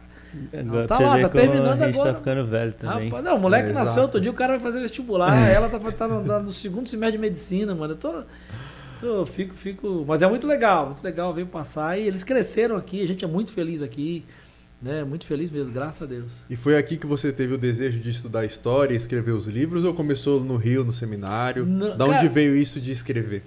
Cara, eu, eu, eu sempre gostei muito de história. Na verdade, foi no seminário com, com um professor meu chamado Carlos Novaes, Carlos César Novaes, que é o pastor da, da Barão de Taquara, da Batista Barão de Taquara. E eu me encantei por história porque, assim, na verdade foi no pré-vestibular. A maioria das pessoas odeia história, né? Porque, cara, a gente aprende, né? Na, na, tem uns caras muito ruins, professores, e... Cara, o cara te faz decorar a história. Sim. Cara, nome, data... E você vai usar aquilo nunca na vida. Exato. Pra que, que eu vou usar isso? Então você, você decora, legal, porque tem que tirar nota. Cara, você sai dali, você nunca mais esquece. No primeiro Sim. espirro que você dá, tropeção, você esquece, nunca mais quer saber. E aí, assim, eu cresci até que no pré-vestibular, lembro até hoje, eu tive um professor chamado Rogério Rimes. Cara, o cara era fera, no pré-vestibular que eu fiz em Niterói, o cara me ensinou a entender processo histórico. Por quê, pra quê e tal. E aí no seminário, o Novaes tinha essa mesma pegada. Então eu me encantei. Porque a história, se você entender os processos, né? E agora então, na, na, na nossa geração, ótimo, mas nessa geração de Google, cara, usar a memória para decorar, tem Google, você vai no Google, bota lá, ele te dá a data, o nome, tem datas e nomes que você tem, que são estratégicos, legal, mas você não tem que guardar tudo, Sim. tem Google. Uhum. Então você tem que entender o porquê que aconteceu. Eu falo de reforma, por que que aconteceu, foi antes e depois do quê? Que mudanças? Eu tenho que entender isso. Quando eu entendo que história é isso, eu me apaixonei por história. E aí quando eu fui para o Espírito Santo, eu fiz seis meses antes vestibular, para a U F, a Universidade Federal Fluminense, passei para a história, mas aí foi quando eu fui, fui, fui ser pastor do Espírito Santo, tive que deixar, mano, bato toda hora aqui. Assim mesmo, cara, você vê como é que eu sou tranquilo. Mas aí abortei a ideia, a igreja pequena, não tinha visão também, os caras, uhum. pastor não podia fazer mais nada, tinha que ser só pastor, não podia nem dar aula no seminário, enfim. E aí quando eu vim para São Paulo, uma das, das questões que foi muito, e eu agradeço muito a Deus pela Igreja Batista de Perdizes, né, os caras foram, os caras tinham essa visão. Então eu fui estudar, na verdade eu, eu fiz o mestrado, eu fiz a, a, o mestrado primeiro em Ciências da Religião, né, eu, eu gostava, é, de, apareceu a oportunidade de fazer o mestrado, eu fui me especializar, como eu era pastor auxiliar, não era pastor da igreja, então eu tinha uma tranquilidade maior de agenda, eu era mais leve, enfim, né, então eu administrava os meus horários. E fiz o mestrado e depois do mestrado eu disse assim, cara, eu preciso fazer uma outra graduação, né? Porque a minha, na época, a teologia não era reconhecida. Eu tinha um mestrado ah. porque o mestre validava o meu seminário de teologia, que não era reconhecido. Uhum. Então eu falei, eu quero fazer uma licenciatura. Eu falei, ah, vou fazer história. Então, quando eu fiz história, é, é, eu me formei, eu estava vindo para a I B G em dois mil e quatro. Eu me formei no ano... dois mil e quatro, dois mil e cinco, no ano que eu tomei posse aqui na, na I B G, eu já, já era casado, já tinha, já tinha a Tainá, já tinha o Lucas, eu acho, que o Lucas tinha nascido, então já, já tiozão, já, né, mas apaixonado por história, então eu comecei no seminário a entender essa coisa de processo histórico, que, por quê? Porque eu comecei a ler a Bíblia, por exemplo, é o jeito que eu prego hoje, eu preciso, cara, aquela história que está na Bíblia é a minha história, é a nossa história que está ali, quando eu entendo o contexto histórico, eu vejo que mudaram os personagens, mas quando eu entro dentro do contexto lá, eu vejo que não tem muita coisa diferente do que a gente vive hoje. Você pega os elementos e aplica, faz a transposição, cara, mas a realidade é a mesma, Deus é o mesmo, as lutas são as mesmas, não é um conto de fadas, ali é vida real, cara. É. Sim. Então, eu me apaixonei por história, que pra mim história é processo, é processo de construção. Eu odiava história, na escola não conseguia, eu decorava pra passar na prova. Mas eu odiava a, a história. A única coisa que eu gostava de história, eu aprendi, era sobre as guerras, o porquê da guerra, quem tava na guerra, mas fora isso... E meu professor era bom, viu? Marcelo é. Lambert. O cara manjava muito de Maia, Inca, Azteca, o cara viajava Exato. muito, o cara era bom. É verdade, né? No, no calendário Maia lá que acabar o calendário, ele foi no Danilo Gentili. Ah, ele foi, ele era, ele era muito bom, ele vai direto fazer expedição, o cara é bom. Mas mas eu fui pegar gosto agora que eu sou mais velho, aí você... Aí eu gosto, mas pra aprender, assim, o meu jeito mesmo é assistindo série documentária, Isso. que explica a história. Aí, meu... Porque, cara, o documentário fala de processo, né? É. Fala de processo, ele te mostra o que, que contribuiu, uhum. mas você descobre o isso tem a ver. É isso que me apaixona a história. É. Porque, cara, nome, data, cara, tem Google. Dá um Google que... É, Wikipedia tá Google, lá. Wikipedia, então você é. tem, tem que entender o processo, tem que saber onde está a reforma, onde é que está a questão dos aztecas, você entende o período lá. Agora, se você entende o processo, os detalhes, né? E aí se torna apaixonante. Você come, faz sentido. Começa a fazer sentido. E falando nisso, você já assistiu The Chosen? Já, eu tô esperando a segunda. A segunda temporada saiu já, mano? A segunda tá a saindo, segunda... acho que um episódio por semana. Por semana, assim. né? Então, não, eu, quando eu vi a primeira... Aquilo ali, aquela é a forma como eu leio a Bíblia.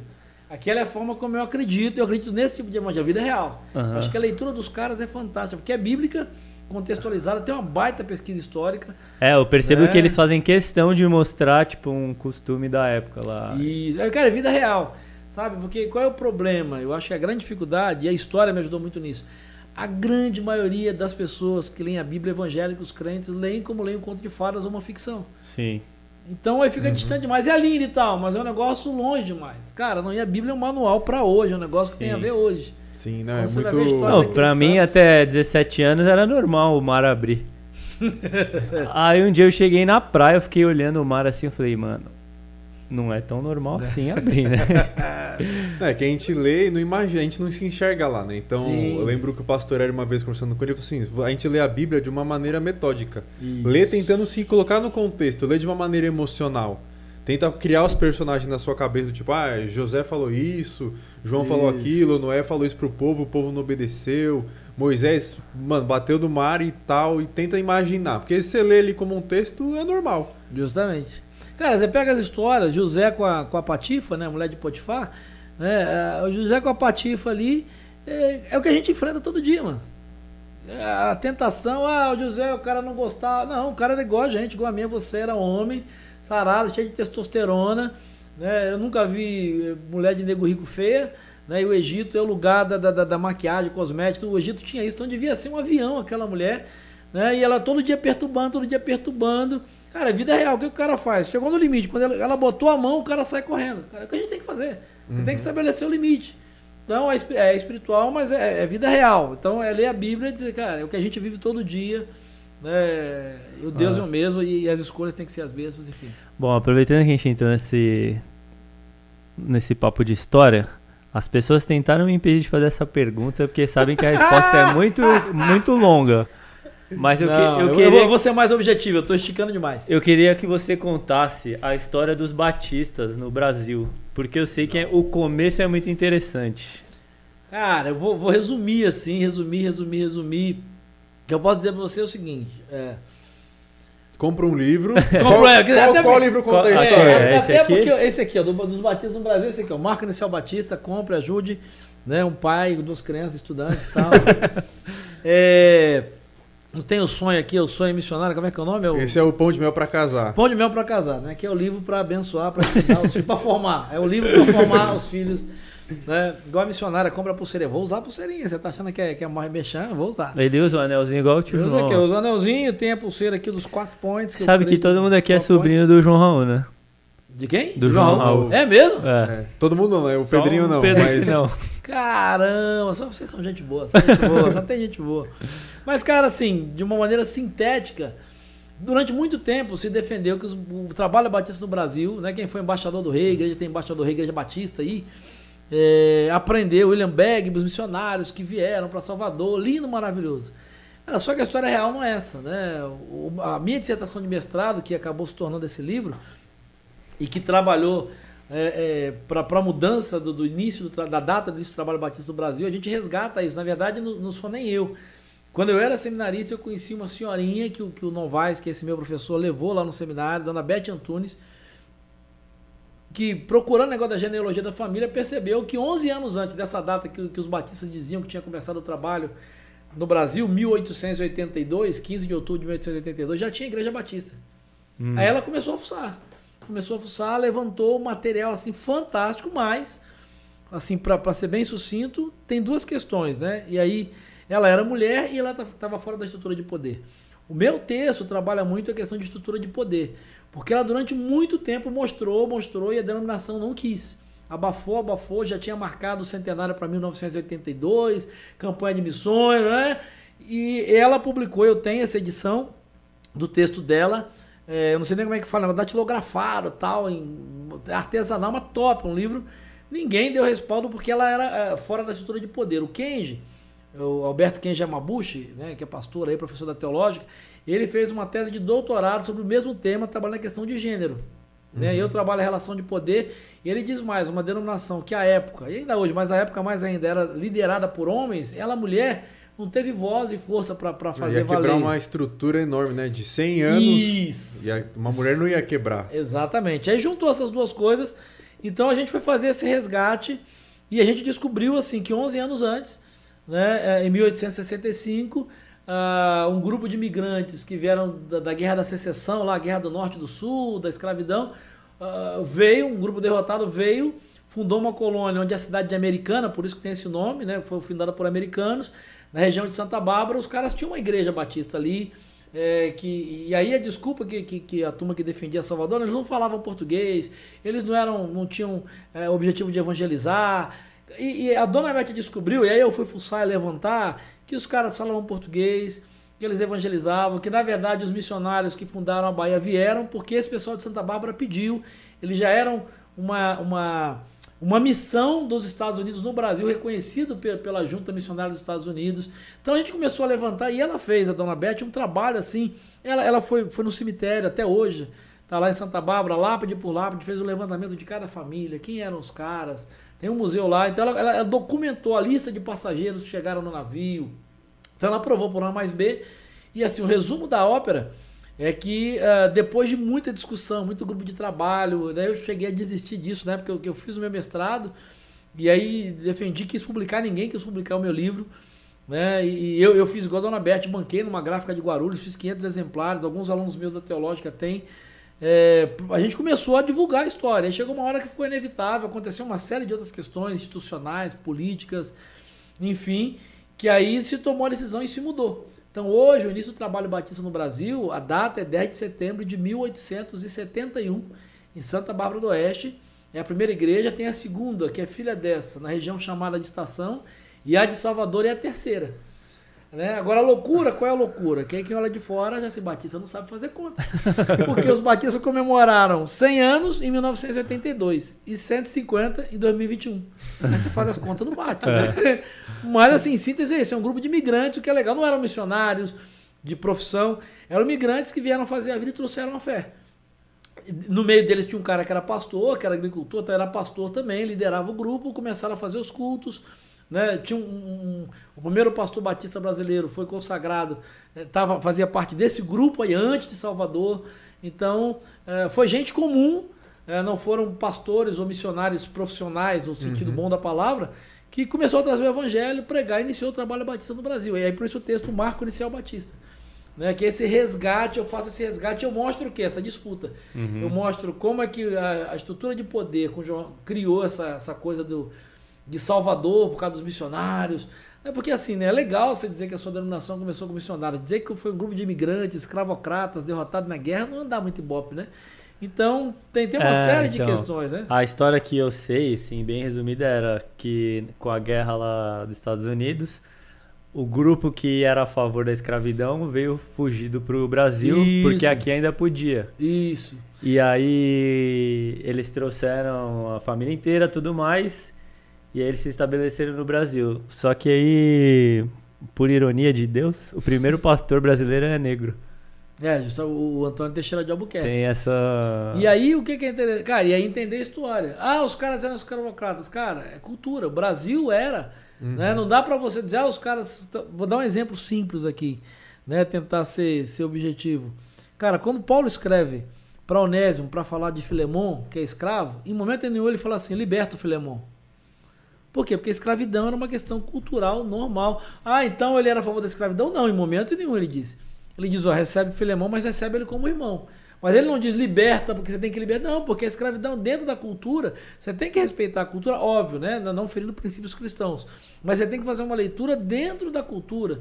Né? Igual você vai pregar para um cara que é, que é, que é muçulmano, né? Tem algumas questões, tem que tirar o véu, tem que fazer... Algum, é, um, é um processo. Você tem que respeitar uhum. a cultura, óbvio, desde que não, não fira a fé cristã, mas... Por isso que a gente chama de missões transculturais. Eu gosto de usar muito esse exemplo do, do Filemon. Paulo em nenhum momento diz, ó, a escravidão do diabo, liberta o Filemon, isso não é de Deus. Ele diz, cara, tá aqui, ó, Filemon, o cara é um escravo fujão, vai ele voltar. tá voltando, vai voltar. Cara, esse cara é escravo, ele é seu escravo. Mas o que eu tô te pedindo, cara, recebe ele como irmão. Recebe como irmão em Jesus, ele é teu escravo. Então, ele respeita a cultura, entende o momento. Então, esses caras quando vêm... Dentro do, do contexto que eles entendiam, era algo normal. Tanto que quando vem no Brasil, eles não vieram porque, era, porque aceitava a escravidão, que eles queriam ter escravos. Isso é uma, uma balela, é conto de fato. Os documentos mostram isso, né? Ah, uhum. E nessa questão da história, você vê, né? A gente sabe que a história deixa marcas, que é essa, essa mudança, né? Mudança não, mas esse achado. Tem algum resquício hoje, por exemplo, ah, os missionários que vieram ensinaram alguma coisa diferente do que a gente tem na história... de Salvador, por exemplo. Tipo, o que, que nessa história reflete nos batistas de hoje?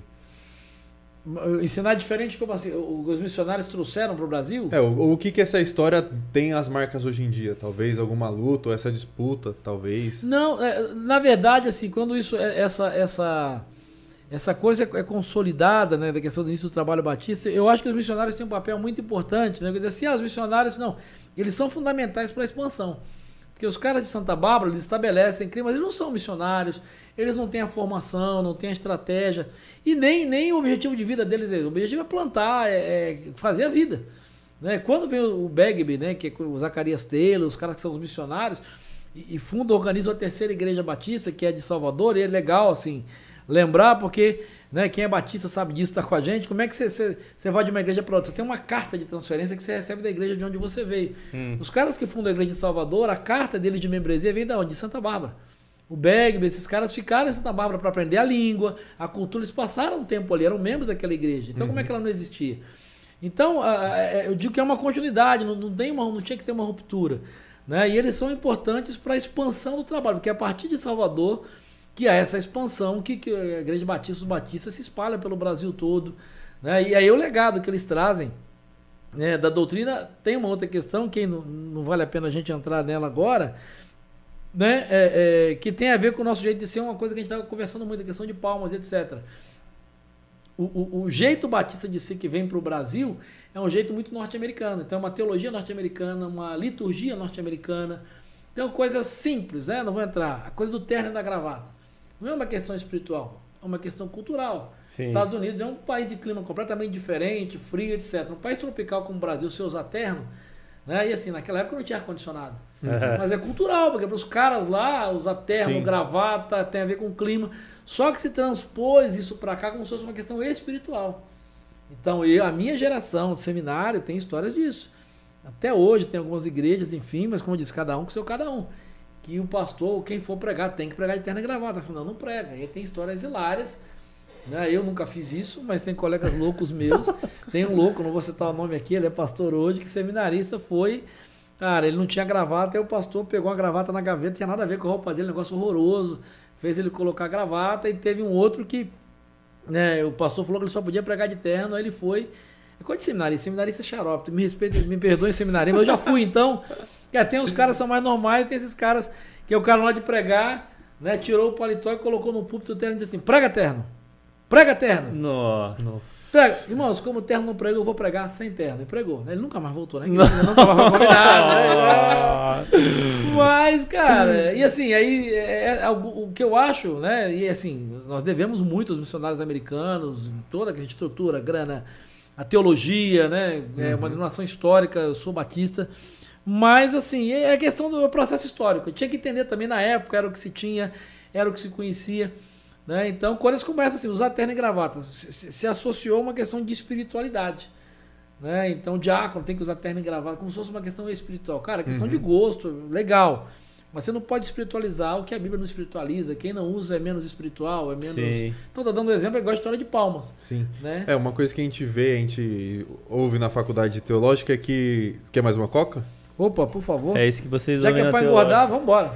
Que a gente, que a gente ouve é que o que muda de uma igreja para outra, de uma denominação para outra, é a hermenêutica, né? Como que a pessoa entende isso. o texto. E aí isso vai também da cultura, né? Então, nos Estados Unidos, na época, a cultura era de escravidão, então você lê, lê os textos que apoiam a escravidão. Exatamente. É, e aí eu, eu trago para hoje, né? A gente falou do terno, da palma, da bateria.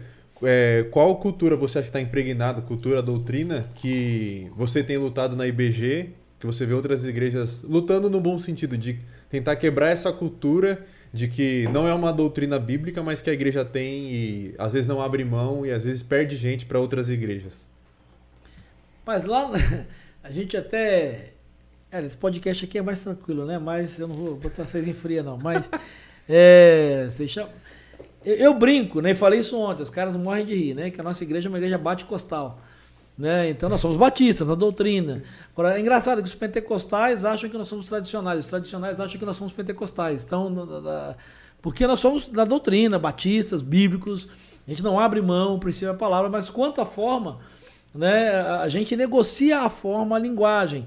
Então eu não consigo assim, né? Na I B G, graças a Deus hoje, depois de dezessete anos, eu não tenho nada assim que eu diga assim, ah, não pode, ou que o pessoal... Então essas mudanças, por exemplo, de parede preta, né, que são... Não teve assembleia, quando o pessoal chegou lá estava pintado de preto. Uhum. Né? Agora, não fui eu resolvi sozinho, não, foi um processo, conversei com pessoas estratégicas da igreja, líderes mais maduros, expliquei o porquê, mas não vou fazer uma assembleia, não vou... Né? É, é, é, não sei nem se você está perguntando, mas é, é essa questão até de... Porque liturgicamente, né? E aí é muito isso. Geralmente as mudanças que eu implemento como pastor, a liderança a gente está informada e eu prego sobre isso. Geralmente foi, eu, eu vou pregando e mostrando biblicamente o porquê nós vamos fazer, uhum. para onde nós estamos indo. Então eu não tenho muita é, dificuldade. Coisas básicas, hoje está de boné. Então quando eu cheguei lá, cara, pessoal do louvor, boné e brinco. Nossa, era um negócio assim. E aí eu vou dizer, até eu tinha dificuldade. Não porque eu era contra, pelo contrário. Né? É, não uso e tal. Mas eu via que não tinha nada a ver, então eu tive que administrar isso com sabedoria. É então, bermuda. Bermuda. Então, cara, diz, ah, bermuda. Então eu vi na, na, na transição, não, mas subi no altar, eu falei, qual a diferença que tem lá de cima daqui de baixo? É. Falei, isso, uhum. isso, é, isso é doutrina católica. Então eu trabalhei isso com a igreja. Sim. Falei, essa história de clero laicato, que lá é diferente daqui, isso é catolicismo, isso não é protestantismo, isso não é bíblico. Sim. Né? O princípio da reforma, sacerdócio universal. Então não tem uma casta superior... Né? Ah, vou dar exemplo da você. Eu não peguei na I B G, graças a Deus, o, o meu antecessor Gilberto já tinha resolvido isso. Mas, cara, essa coisa de, de, de cadeira no púlpito e a mais alta ser a do pastor, cara, nada mais católico do que isso. É o Papa. Nada mais católico do que isso. E aí eu digo, aí eu não, não é questão de gosto, para mim é questão de, de, de hermenêutica mesmo, de leitura, né? Uhum. Arquitetura. A gente pega a arquitetura das nossas igrejas protestantes, elas estão enraigadas no catolicismo. Cara, púlpito, por isso que as igrejas mais novas, as comunidades, nós estamos lá quebrando, quebrando literalmente, mas quebrando o púlpito, palco, adequando. Porque, cara, quando fez o projeto, fui eu que fiz, eu não tinha essa leitura, não pensei nisso, na verdade, ficou alto demais. Mas você percebe, são plataformas baixas, essa ideia, são coisas pequenas que comunicam. Não tem uma casta superior que está no alto, né, que uhum. só pode subir fulano no altar. Não, o altar somos nós, o altar não é ali. E a gente Sim. precisa começar a quebrar essas coisas, falar disso, ensinar para o povo.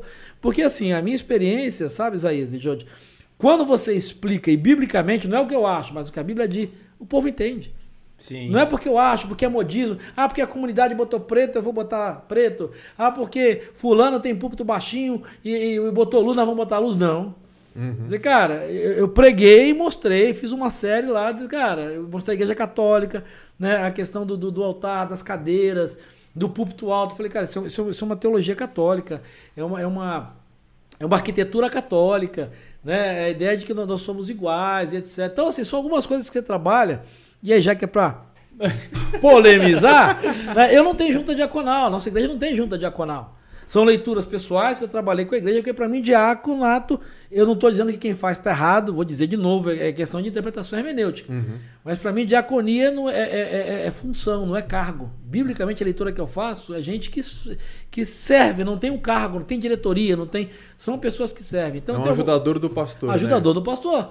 Né? Então, o que eu vejo em Atos seis, e aí como é que você define quem faz a diaconia? São frases que eu construí ao longo do tempo. Quem é que serve a ceia? Quem serve? Quem serve, serve. Quem não serve, não serve. Simples assim. Quem é que serve? Quem está servindo nos diversos ministérios. Infantil, aí tem uma, uma, uma um, duas, três pessoas que coordenam a diaconia da igreja. O que é a diaconia? O serviço. Eles observam ao longo do mês. Quem vai servir a ceia, que é o mais clássico da função dos diáconos, são pessoas que estão servindo naquele mês. Eles servem ensinando, servem no estacionamento, eles vão servir também os elementos. Né? Então, estou dando um exemplo simples. Não estou dizendo quem faz errado, né? Mas sim, já que é para... Nunca mais vão me chamar nesse lugar, mas... Então, é questão hermenêutica. Né? Oh, mas... Conheci uma risada aí. Ah, ah, ele aí, ó. Ah, ele. Fala em polêmica. É, chegou. Fala em polêmica. Polêmica do horário. Fala, polêmica. Pastor, legal, não, tá bom, Lindão? Demais, então, pega a cadeira aí, lá, Vini. Não tiraram do ar ainda, não. Por enquanto, não tiraram do ar. Não tocou o telefone ainda, não. Do, do, do, do, do, do, da, da presidência, não tocou nada. Tô, tô de boa aqui, é pra eles. Mas então, assim, eu, eu acho, Isaías, é, que assim, não importa, a igreja pode ser tradicional, a questão não é essa.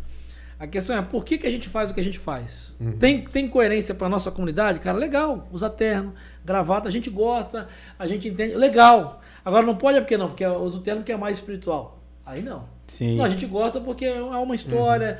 Uhum. A gente tem uma ajuda diaconal porque a gente entende, é mais organizado. Legal. Agora, porque tem que... Não. Porque é mais espiritual. Não. Aí, aí para mim, eu, eu acho que tem que fazer sentido. Uhum. Né? Então é piano e órgão. Cara, eu amo, eu conheço os hinos do cantor cristão. Você botar o bota, eu canto de cor. Eu sou apaixonado pelo cantor cristão, de verdade. Mas na minha comunidade, na minha realidade, né, as pessoas que a gente quer alcançar, não é uma linguagem que atinja. Mas eu gosto, os idosos lá da minha igreja, né, gostam e entenderam isso. É quem menos me dá problema nessa, nessa, nessa questão. Né? Mas é porque eu expliquei, não é que a gente não gosta, que aboliu, mas a linguagem nossa, né, a, a opção que nós fizemos de comunicar é uma opção, não é certo e errado. Então, é, é, cara, eu amo orquestra. E aí tem toda uma estrutura. Eu não tenho matéria humana para ter uma orquestra legal, não tem como a Penha, por exemplo, tem. Cara, eu acho lindo, vou lá, curto demais. Então eu acho que assim, a identidade. Sim. A minha grande questão, é, vou usar a expressão sua, questão é melhor. Por que, que eu faço o que eu faço? Eu não posso nem fazer porque o outro, o outro faz é legal, eu vou copiar, é modinha, que para mim é os dois extremos. Ah não, eu faço não, porque, porque esse é espiritual, porque esse é o certo. É o certo porque eu acho ou tem padrão bíblico, entendeu? Então, boa. Sim. Não sei se eu... É. Interessante. É, é, é transparência, que... né? Não, é, é para mim é, acho... uma, é uma escolha e respeito, né? Respeitar, eu acho que tudo isso, né, e uma discussão que a gente tem na faculdade, tem tido, pelo menos é, isso tem me incomodado, é os pastores, né? Isso é histórico, vem lá do Papa, que o pastor é uma figura santificada, separada hum. ali, que a oração dele tem mais poder, que se ele for visitar tal irmão, a casa do irmão vai ter alguma coisa. E essa desconstrução que você vem falando e fazendo de diminuir o palco, tirar a cadeira que é mais alta, isso mostra um pastor mais simples no sentido de, tipo, somos as mesmas pessoas, sim, você tem uma, uma função ali, e uma função, né, que será cobrada, a gente sabe que será cobrada, mas que não é um negócio nosso, não. Quando, se o pastor Marcelo orar pela minha família, meu filho vai ser curado. Rapaz! Então, eu acho que isso traz essa desconstrução dessa figura imponente, santa, que não peca, que tem uma oração melhor. E, mas... cara, isso tira um peso, só, só assim, isso tem a ver com a história que eu falei lá do meu chamado. Cara, eu sou só pastor porque eu sou, eu sou o cara que está em cima, eu digo isso para a igreja. Eu falei, ó, eu tenho uma autoridade espiritual dada por Deus, uma responsabilidade dada por Deus, e eu vou usar essa autoridade se eu tiver que usar, não porque eu sou... mais espiritual, mas porque eu tenho uma, vou ter uma cobrança, eu tenho uma responsabilidade que Deus me deu sobre o rebanho. Mas, cara, eu falo lá, eu, eu entro em fila de banco, tem dia que eu tô com enxaqueca, minha mulher tá de T P M, uhum. é, eu tenho dívida para pagar, tenho um boleto, eu tenho os mesmos problemas, os mesmos pecados. E aí, é, é, é o que você falou, é o processo de ir educando o povo, né? Porque quem, qual, tem pastor que reclama, nossa, não aguenta, tem que visitar todo mundo. Cara, negócio de dar aniversário de todo mundo, não sei, eu não vou. Não dou conta, não dou. A pessoa diz negócio de visita. Cara, não visito. Ah, se eu não visito, eu visito quem precisa de visita. No hospital, tá doente. Agora, não tem tempo pra ir lá pra comer bolo de fubá à tarde. Então, não dá. Minha agenda não dá. Agora, se você me chamar pra almoçar na sua casa, pra gente... eu vou lá, com o maior prazer. Vamos organizar. Vou, vou tomar café e comer bolo de fubá pra gente bater um papo. Eu me organizo, vou lá com o maior prazer. Agora, fazer isso como uma atividade pastoral, espiritual, uhum. não. Né? Porque isso... É, é, é, e a história da oração, dois exemplos simples e rápidos. Né? Então, uma coisa que eu faço, por exemplo, pastor, você pode orar por mim? Eu pergunto, você já orou? Porque se nem você orou, não adianta eu orar. Na, no meu gabinete, na porta do meu gabinete, Top. na minha mesa, na porta, você vai entrar, fala comigo, tá assim grande, você já orou sobre o assunto que vai tratar? Aí você entra, quando você senta, tá na mesa assim, de frente, você já orou sobre o assunto que vai tratar? Tem certeza? Porque você não falou com Deus, não adianta falar comigo. É. Então se você, nem você orou, não adianta uhum. eu orar. Então eu trabalho assim, cara, a oração não é minha. Eu vou te ajudar, vou te orientar como pastor. Agora, não é a minha oração que vai mudar a sua vida. Sim. E aí, geralmente, na igreja, naquele final, pastor, o senhor pode orar por não sei o que lá? Eu falei, posso, agora. Aí a pessoa falou, ah, porque eu não vou lembrar depois, não. Tem mais dez pessoas depois de você, é mentira. Se eu disser que eu vou orar, eu não vou lembrar. Eu tenho mais sete pessoas aí, eu vou comer, não vou nem lembrar do que você falou comigo. Então vamos orar agora. Vamos orar agora. Então, são coisas simples, que ficam leves. Para mim, eu sou transparente. Uhum. Eu oro, vou orar, oro. E eu aprendi isso ao longo da caminhada com outros pastores que eu falei, cara, fantástico, vou fazer isso. Porque eu me sentia culpado, vou orar assim, mas depois passou, passou orou por mim. Uhum. Hum, é, irmão, vai, veja rapidinho. Bem. Sabe? Então, é, é essa coisa da, da, da, da, do pastor. E assim, a outra coisa que eu, eu aprendi no caminho e preguei isso para a igreja. Está na Bíblia, Efésios quatro. Existe a função do pastor da igreja e a função pastoral da igreja. Efésios quatro diz qual é a função do pastor da igreja? Preparar e aperfeiçoar os santos para a obra do ministério. Cara, meu papel é visão, é ensino, é prof... agora, visitar, aconselhar, é, ori... isso é papel da igreja, cara. É os, os diáconos, né? Que... Não, os, me... os membros da igreja, sacerdócio deve estar lá, os mandamentos recíprocos. Orar, é papel de quem? Orem uns pelos outros. Aconselhar, aconselhar-vos uns aos outros. Uhum. Cara, isso é, isso é a função pastoral da igreja. Quem exerce a função pastoral é a igreja. Então, alguém, pastor, fulano tá doente. Eu pergunto, o que, que você fez? Você já ligou? Você já... Ué, eu quero, você já foi lá, já tomou... Então, eu, eu trabalho e ensino. Não é que eu não vá, eu vou. Mas, cara, são, sei lá, quinhentas pessoas, seiscentas que a gente tem lá. Cara, eu não dou conta, eu não sei o nome delas. Sim. Eu não sei quem elas são. Então, dizer que eu pastoreio elas é balela. Eu sou o pastor, de dar visão, de cuidar... Agora, não sou eu. Quem pastoreia é o líder. E aí eu acredito na visão de pequenos grupos de P Gs. Quem pastoreia é alguém que está com ela toda semana, que sabe, que ora, que, que vai dar o primeiro atendimento ali. Então, é, é muito isso. Eu, eu, eu preguei, de vez em quando eu retomo, eu ensino para a igreja. Existe a função do pastor da igreja, que é minha, está ali. Ele deu, deu uns para apóstolos, mestres e tal. Esse é o meu papel. É, com, a, com a visão da edificação dos santos. Aí na sequência de Efésios quatro, ele vai trabalhar o que é, que é para a igreja fazer. Então, visitar, aconselhar, é, cuidar, ajudar. Esse é o papel da igreja, dos membros da igreja. Então, meu papel é equipar a igreja para fazer isso. Uhum. Né? Agora, não é meu papel, é visitar. Se eu for visitar todo mundo na minha igreja, eu não faço mais nada. É, tem almoço visitar... garantido é, o ano inteiro. Cara, e assim, eu já vivi isso, que era uma loucura, porque é aprendizado. Você falou da, da fase de adaptação. Cara, tinha, tinha semana de eu atender trinta pessoas. Só que chegava na sexta, cara, eu não tinha força para pregar no domingo, não tinha, eu tava esgotado de ouvir tanta... E assim, e, e eram coisas difíceis? Eram. Mas, cara, às vezes ficava para atender gente, a pessoa sentava onde dizia assim, pastor, eu vim aqui para perguntar se eu posso levar flor no túmulo da minha mãe. Ah, minha vontade era dar uma voadora. Era dar uma voadora, não dava. Mas assim, eu não acredito, tô aqui desde cedo. Tá, dos... Até dez e meia da noite. Cara, dez e meia, onze horas. Eu falei assim, não acredito. Isso aí qualquer pessoa, qualquer crente pode responder. Não precisa essa pessoa. Então eu fui desconstruindo e, e mostrando isso pra igreja. Dizer não. Uhum. Então eu atendo? Atendo, mas tem um filtro muito grande. Ah, eu sou inacessível? Não, porque tem coisas na igreja que só eu posso fazer. Uhum. Né? E, e agora tem coisas, eu tenho uma equipe de pastores que trabalha comigo, mas tem líderes de P G, coordenadores, supervisores, estão perguntando se pode levar flor ou não na sepultura. Ah, não precisa já para no líder do pequeno grupo. Já, já li, já resolve toda semana. Entendeu? E aí fica mais leve a minha carga. Né? E, e a pessoa entende. Quando, quando você ensina, tem gente que sente falta, tem gente... E a minha prioridade é quem? São os idosos, é quem vai menos na igreja. Aí eu tenho uma dedicação maior. Vou na casa, dou uma atenção maior, porque é gente que tem mais dificuldade. Agora, é, e aí, é, é, é uma questão, né? É, que são, são essas frasezinhas, né? Quem serve, serve, quem não serve, não serve. É, a história de, por exemplo, é, dessa coisa de ter que participar, de pode tocar no louvor, tem, tem que ser de tá na E B D, não tem. Eu falei, cara, ser igreja, é, é, tá no grande ajuntamento, no caso da E B G, tá no C F C, que é a nossa escola bíblica, que é centro de formação cristã, e tá num pequeno grupo. Né? Por quê? Porque quem na igreja, na, lá na I B G, para fazer, você precisa ser primeiro. Ah, por que, que eu tenho que estar no C F C, eu tenho que estar... Na, na escola bíblica para tocar. Eu falei, porque quem não senta para aprender não tem autoridade para se levantar e falar nada. Boa. Uhum. Então é simples, não tem... Se você não senta para aprender... Cara, você vai falar bobagem, vai ficar repetitivo. Então, se você não... Eu sento para aprender, eu vou para retiro semana passada, tem que ouvir caras melhores que eu e tô ali. Então, quem não senta para aprender, não tem autoridade para se levantar. Então, são coisinhas pequenas que, que eu vou ensinando a igreja, mostrando, sabe, porque eu quero, eu gosto. Cara, se eu tiver errado, você pode vir discordar. Mas não é porque você gosta ou não. Uhum. Me dá uma razão bíblica, uma, ou então me apresenta algo melhor aí, sem nenhum problema. Não adianta vir criticar, você tem que Isso, vir com uma proposta. Justamente. Aí eu não gosto, eu falei, eu também não gosto de um monte de coisa. Também não gosto de um monte de coisa. Inclusive de você, babaca. Eu não falo, eu sou peso, irmão. Eu confesso a você que deve assim, irmão. Então, é o processo. Que Pô. maneiro. Olha só, hein? O papo tá rendendo, hein? Voltou? Voltou, então é isso aí. O WhatsApp voltou? Então Nossa. desliga a câmera aí que eu preciso atualizar o meu. Vai chegar um monte de coisa. Tem pergunta aí, Maga? Dos, dos... No YouTube? Eu tô vendo aqui os comentários. Olha só, o Taiguara colocou: é verdade que a história é contada pelos olhos dos vencedores?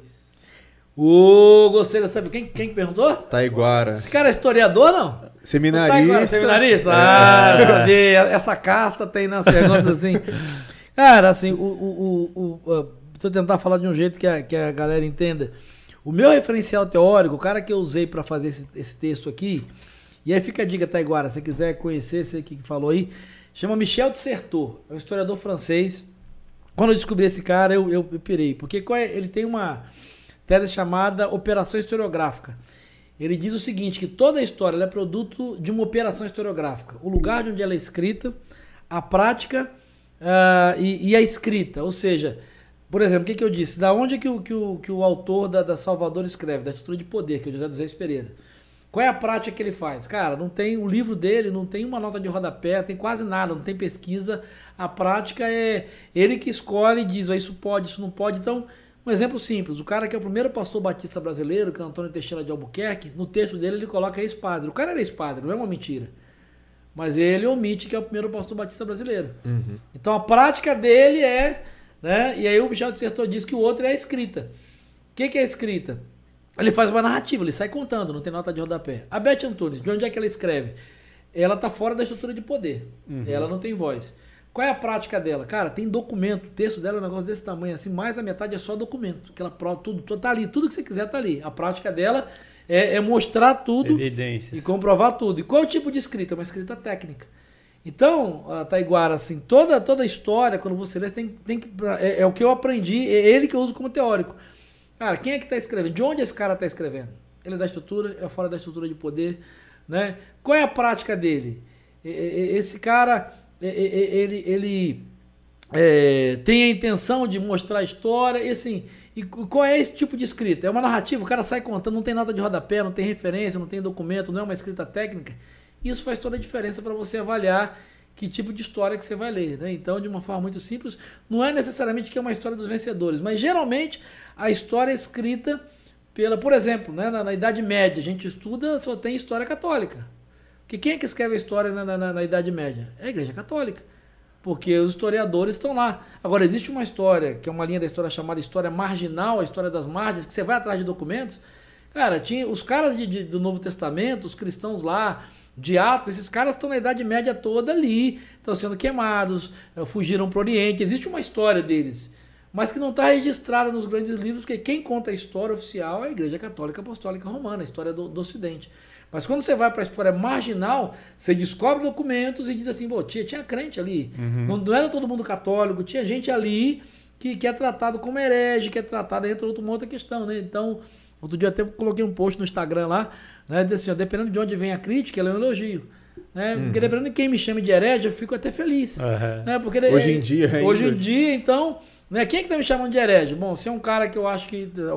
Se ele me chamar de santo, que eu vou ficar... Cara, eu tô, tem alguma coisa errada comigo. Então, você precisa olhar é, o lugar de onde esse cara está escrevendo, que tipo de escrita ele está fazendo e qual é o objetivo dele, de uma forma muito simples. Então, não é que é a história dos vencedores, mas geralmente é quem está na estrutura de poder.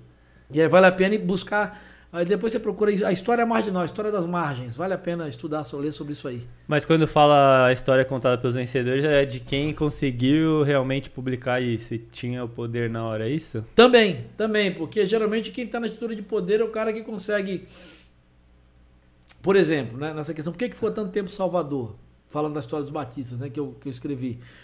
Uh, quem defendeu, defendia essa tese, ele estava na estrutura de poder, era o diretor do Jornal Batista, que era o órgão oficial de comunicação da convenção, e coordenava a JUERP, que era o maior parque gráfico da América Latina, que imprimia tudo.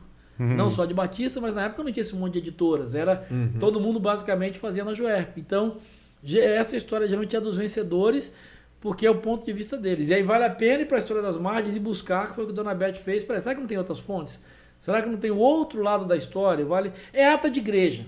Putz, Taiguara, exemplo simples para você. Seminarista vai ser pastor, cara. Ó, não vou nem cobrar esse toque, essa consultoria. Primeiro ministério, cara, vai ler ata de igreja. A gente recebe esse conselho do seminário.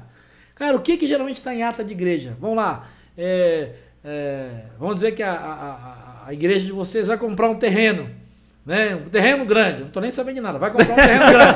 Vamos dizer assim. Quer mudar? Quer mudar o terreno. Vamos dizer, eu sou, eu sou louco, você fala. Nunca mais vou voltar aqui, nem, nem oração silenciosa eu faço mais lá. Mas você que vai comprar um terreno. Cara, daqui a trinta anos, e não é lá, qualquer lugar. Né? Na minha igreja. Se escreve, foi proposto e apoiado a compra de um terreno na rua tal. Não é o caso, estou dando esse exemplo, mas é o caso. Agora vamos dizer que o pau quebrou, levou seis meses, teve gente que saiu da igreja, gente que não queria, tinha que ficar aqui porque nós somos a coluna, nós vamos, vamos demolir, o pau quebrou, levou seis meses, teve gente que saiu da igreja. Mas o que, que vai estar na ata? Foi proposto, separado, comprou o terreno. Quem lê, disse, nossa, que lindo, né? Eles fizeram a transição e tal, todo mundo.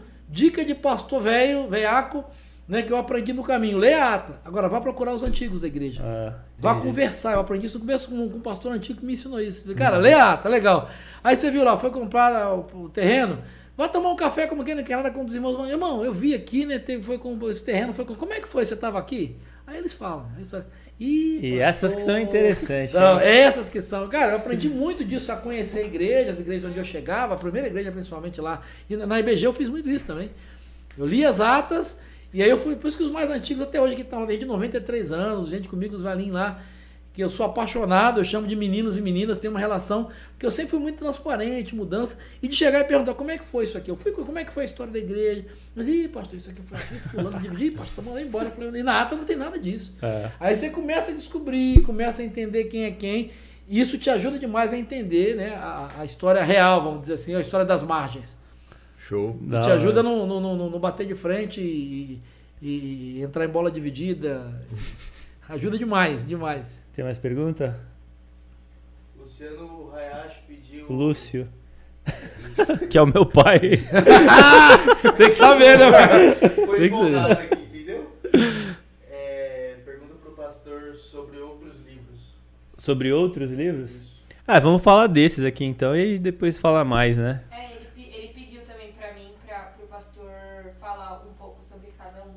Então, esse momento merchan agora. Caramba, polichão!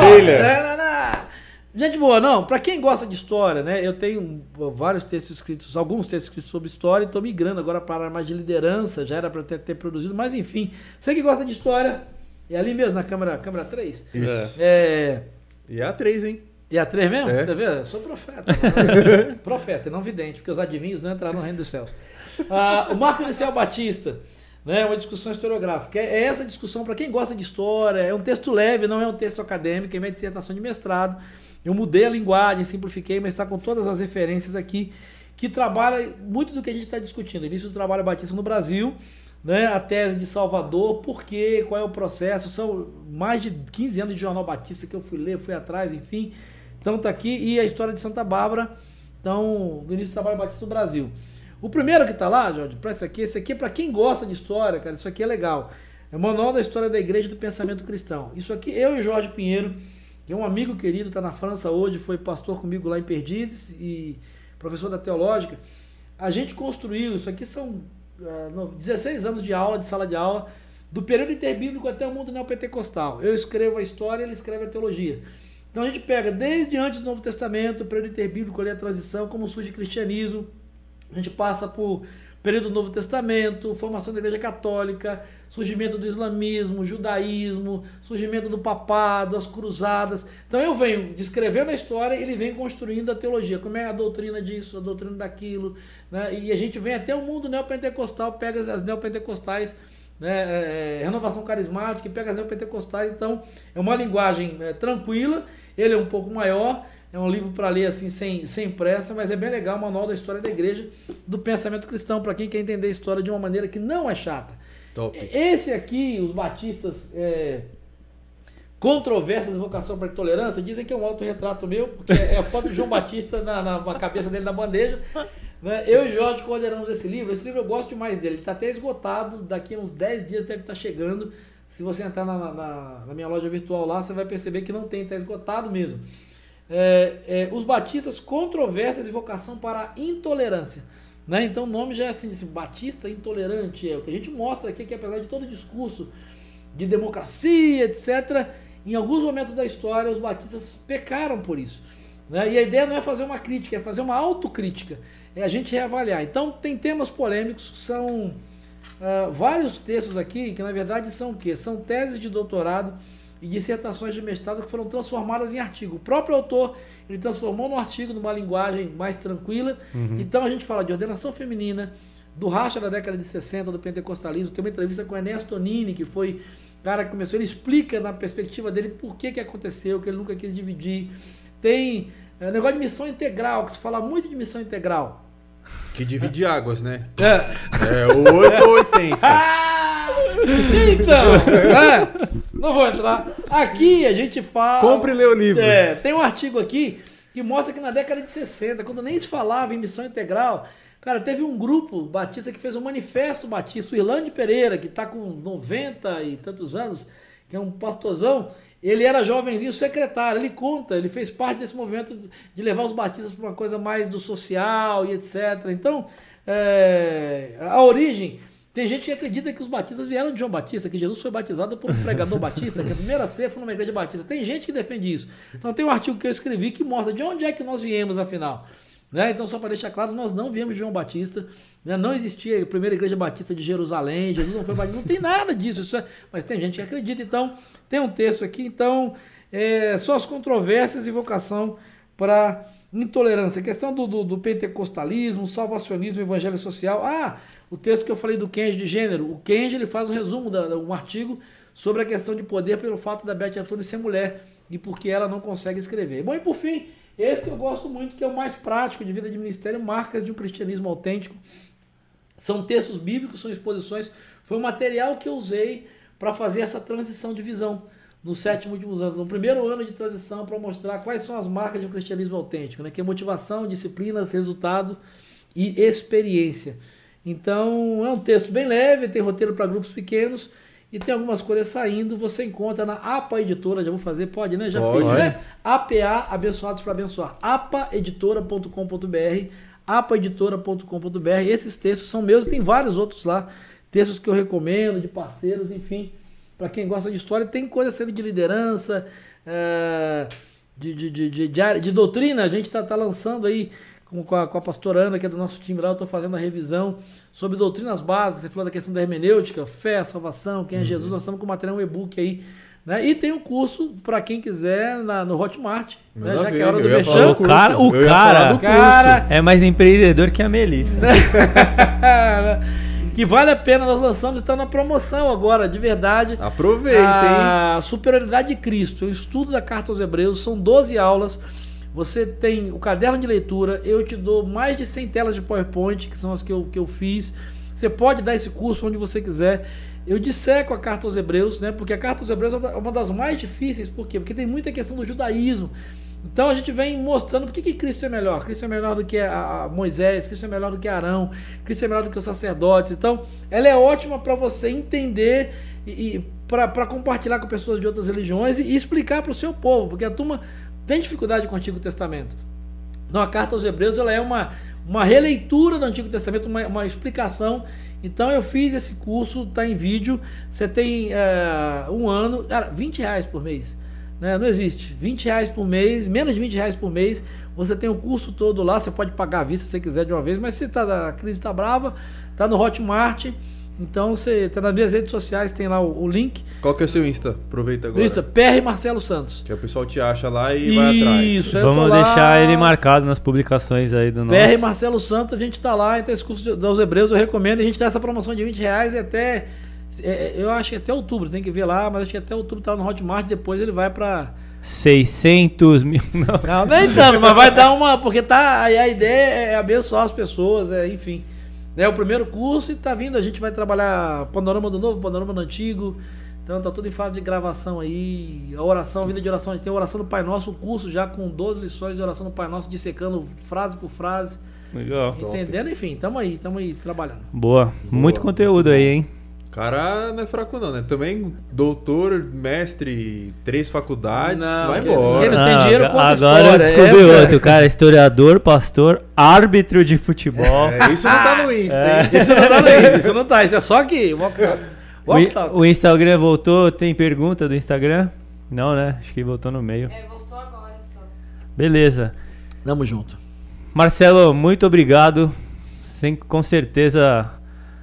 Foi muito legal aqui. Legal. Eu tenho certeza que dá pra falar muito mais coisa aí, mas... E eu falo, falar é comigo, né, mano? Não deixa vocês falarem. Sabe que eu conc... cheguei à conclusão? Que tem, um, tem, um, tem que ter uma edição especial que bota os caras na mesa sozinhos, sem a gente, só os pastores lá, que aí a resenha deve ser braba, né?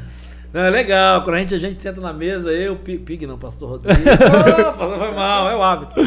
É legal, é legal. Não, mas vocês são feras, bater papo com vocês é bom demais, assim, muito bom. Mas muito bom ouvir sua história, né, conhecer árbitro, a gente nem sabia, jogava bola com o árbitro, né, agora posso falar, vixe.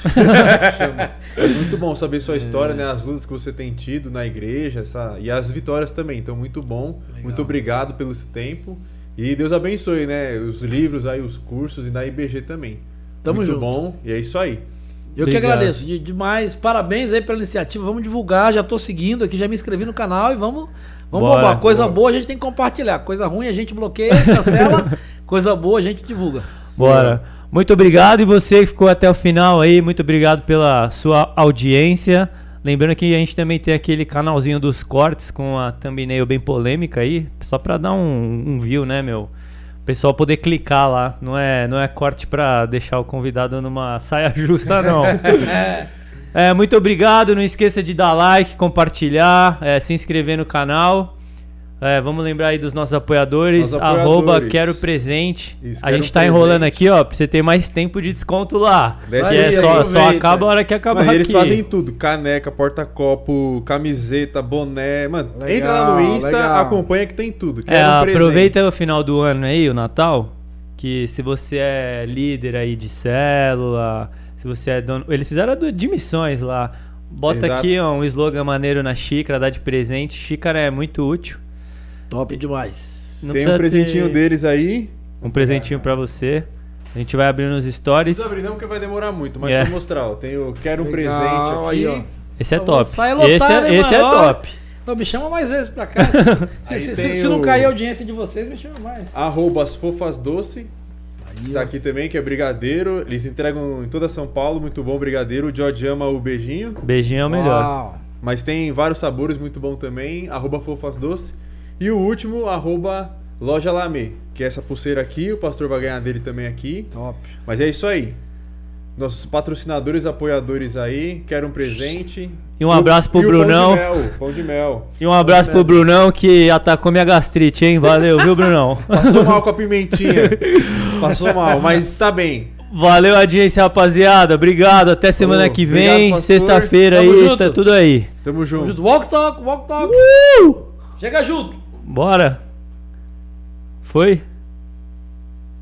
Encerrou no Insta? No YouTube? Encerrou no YouTube?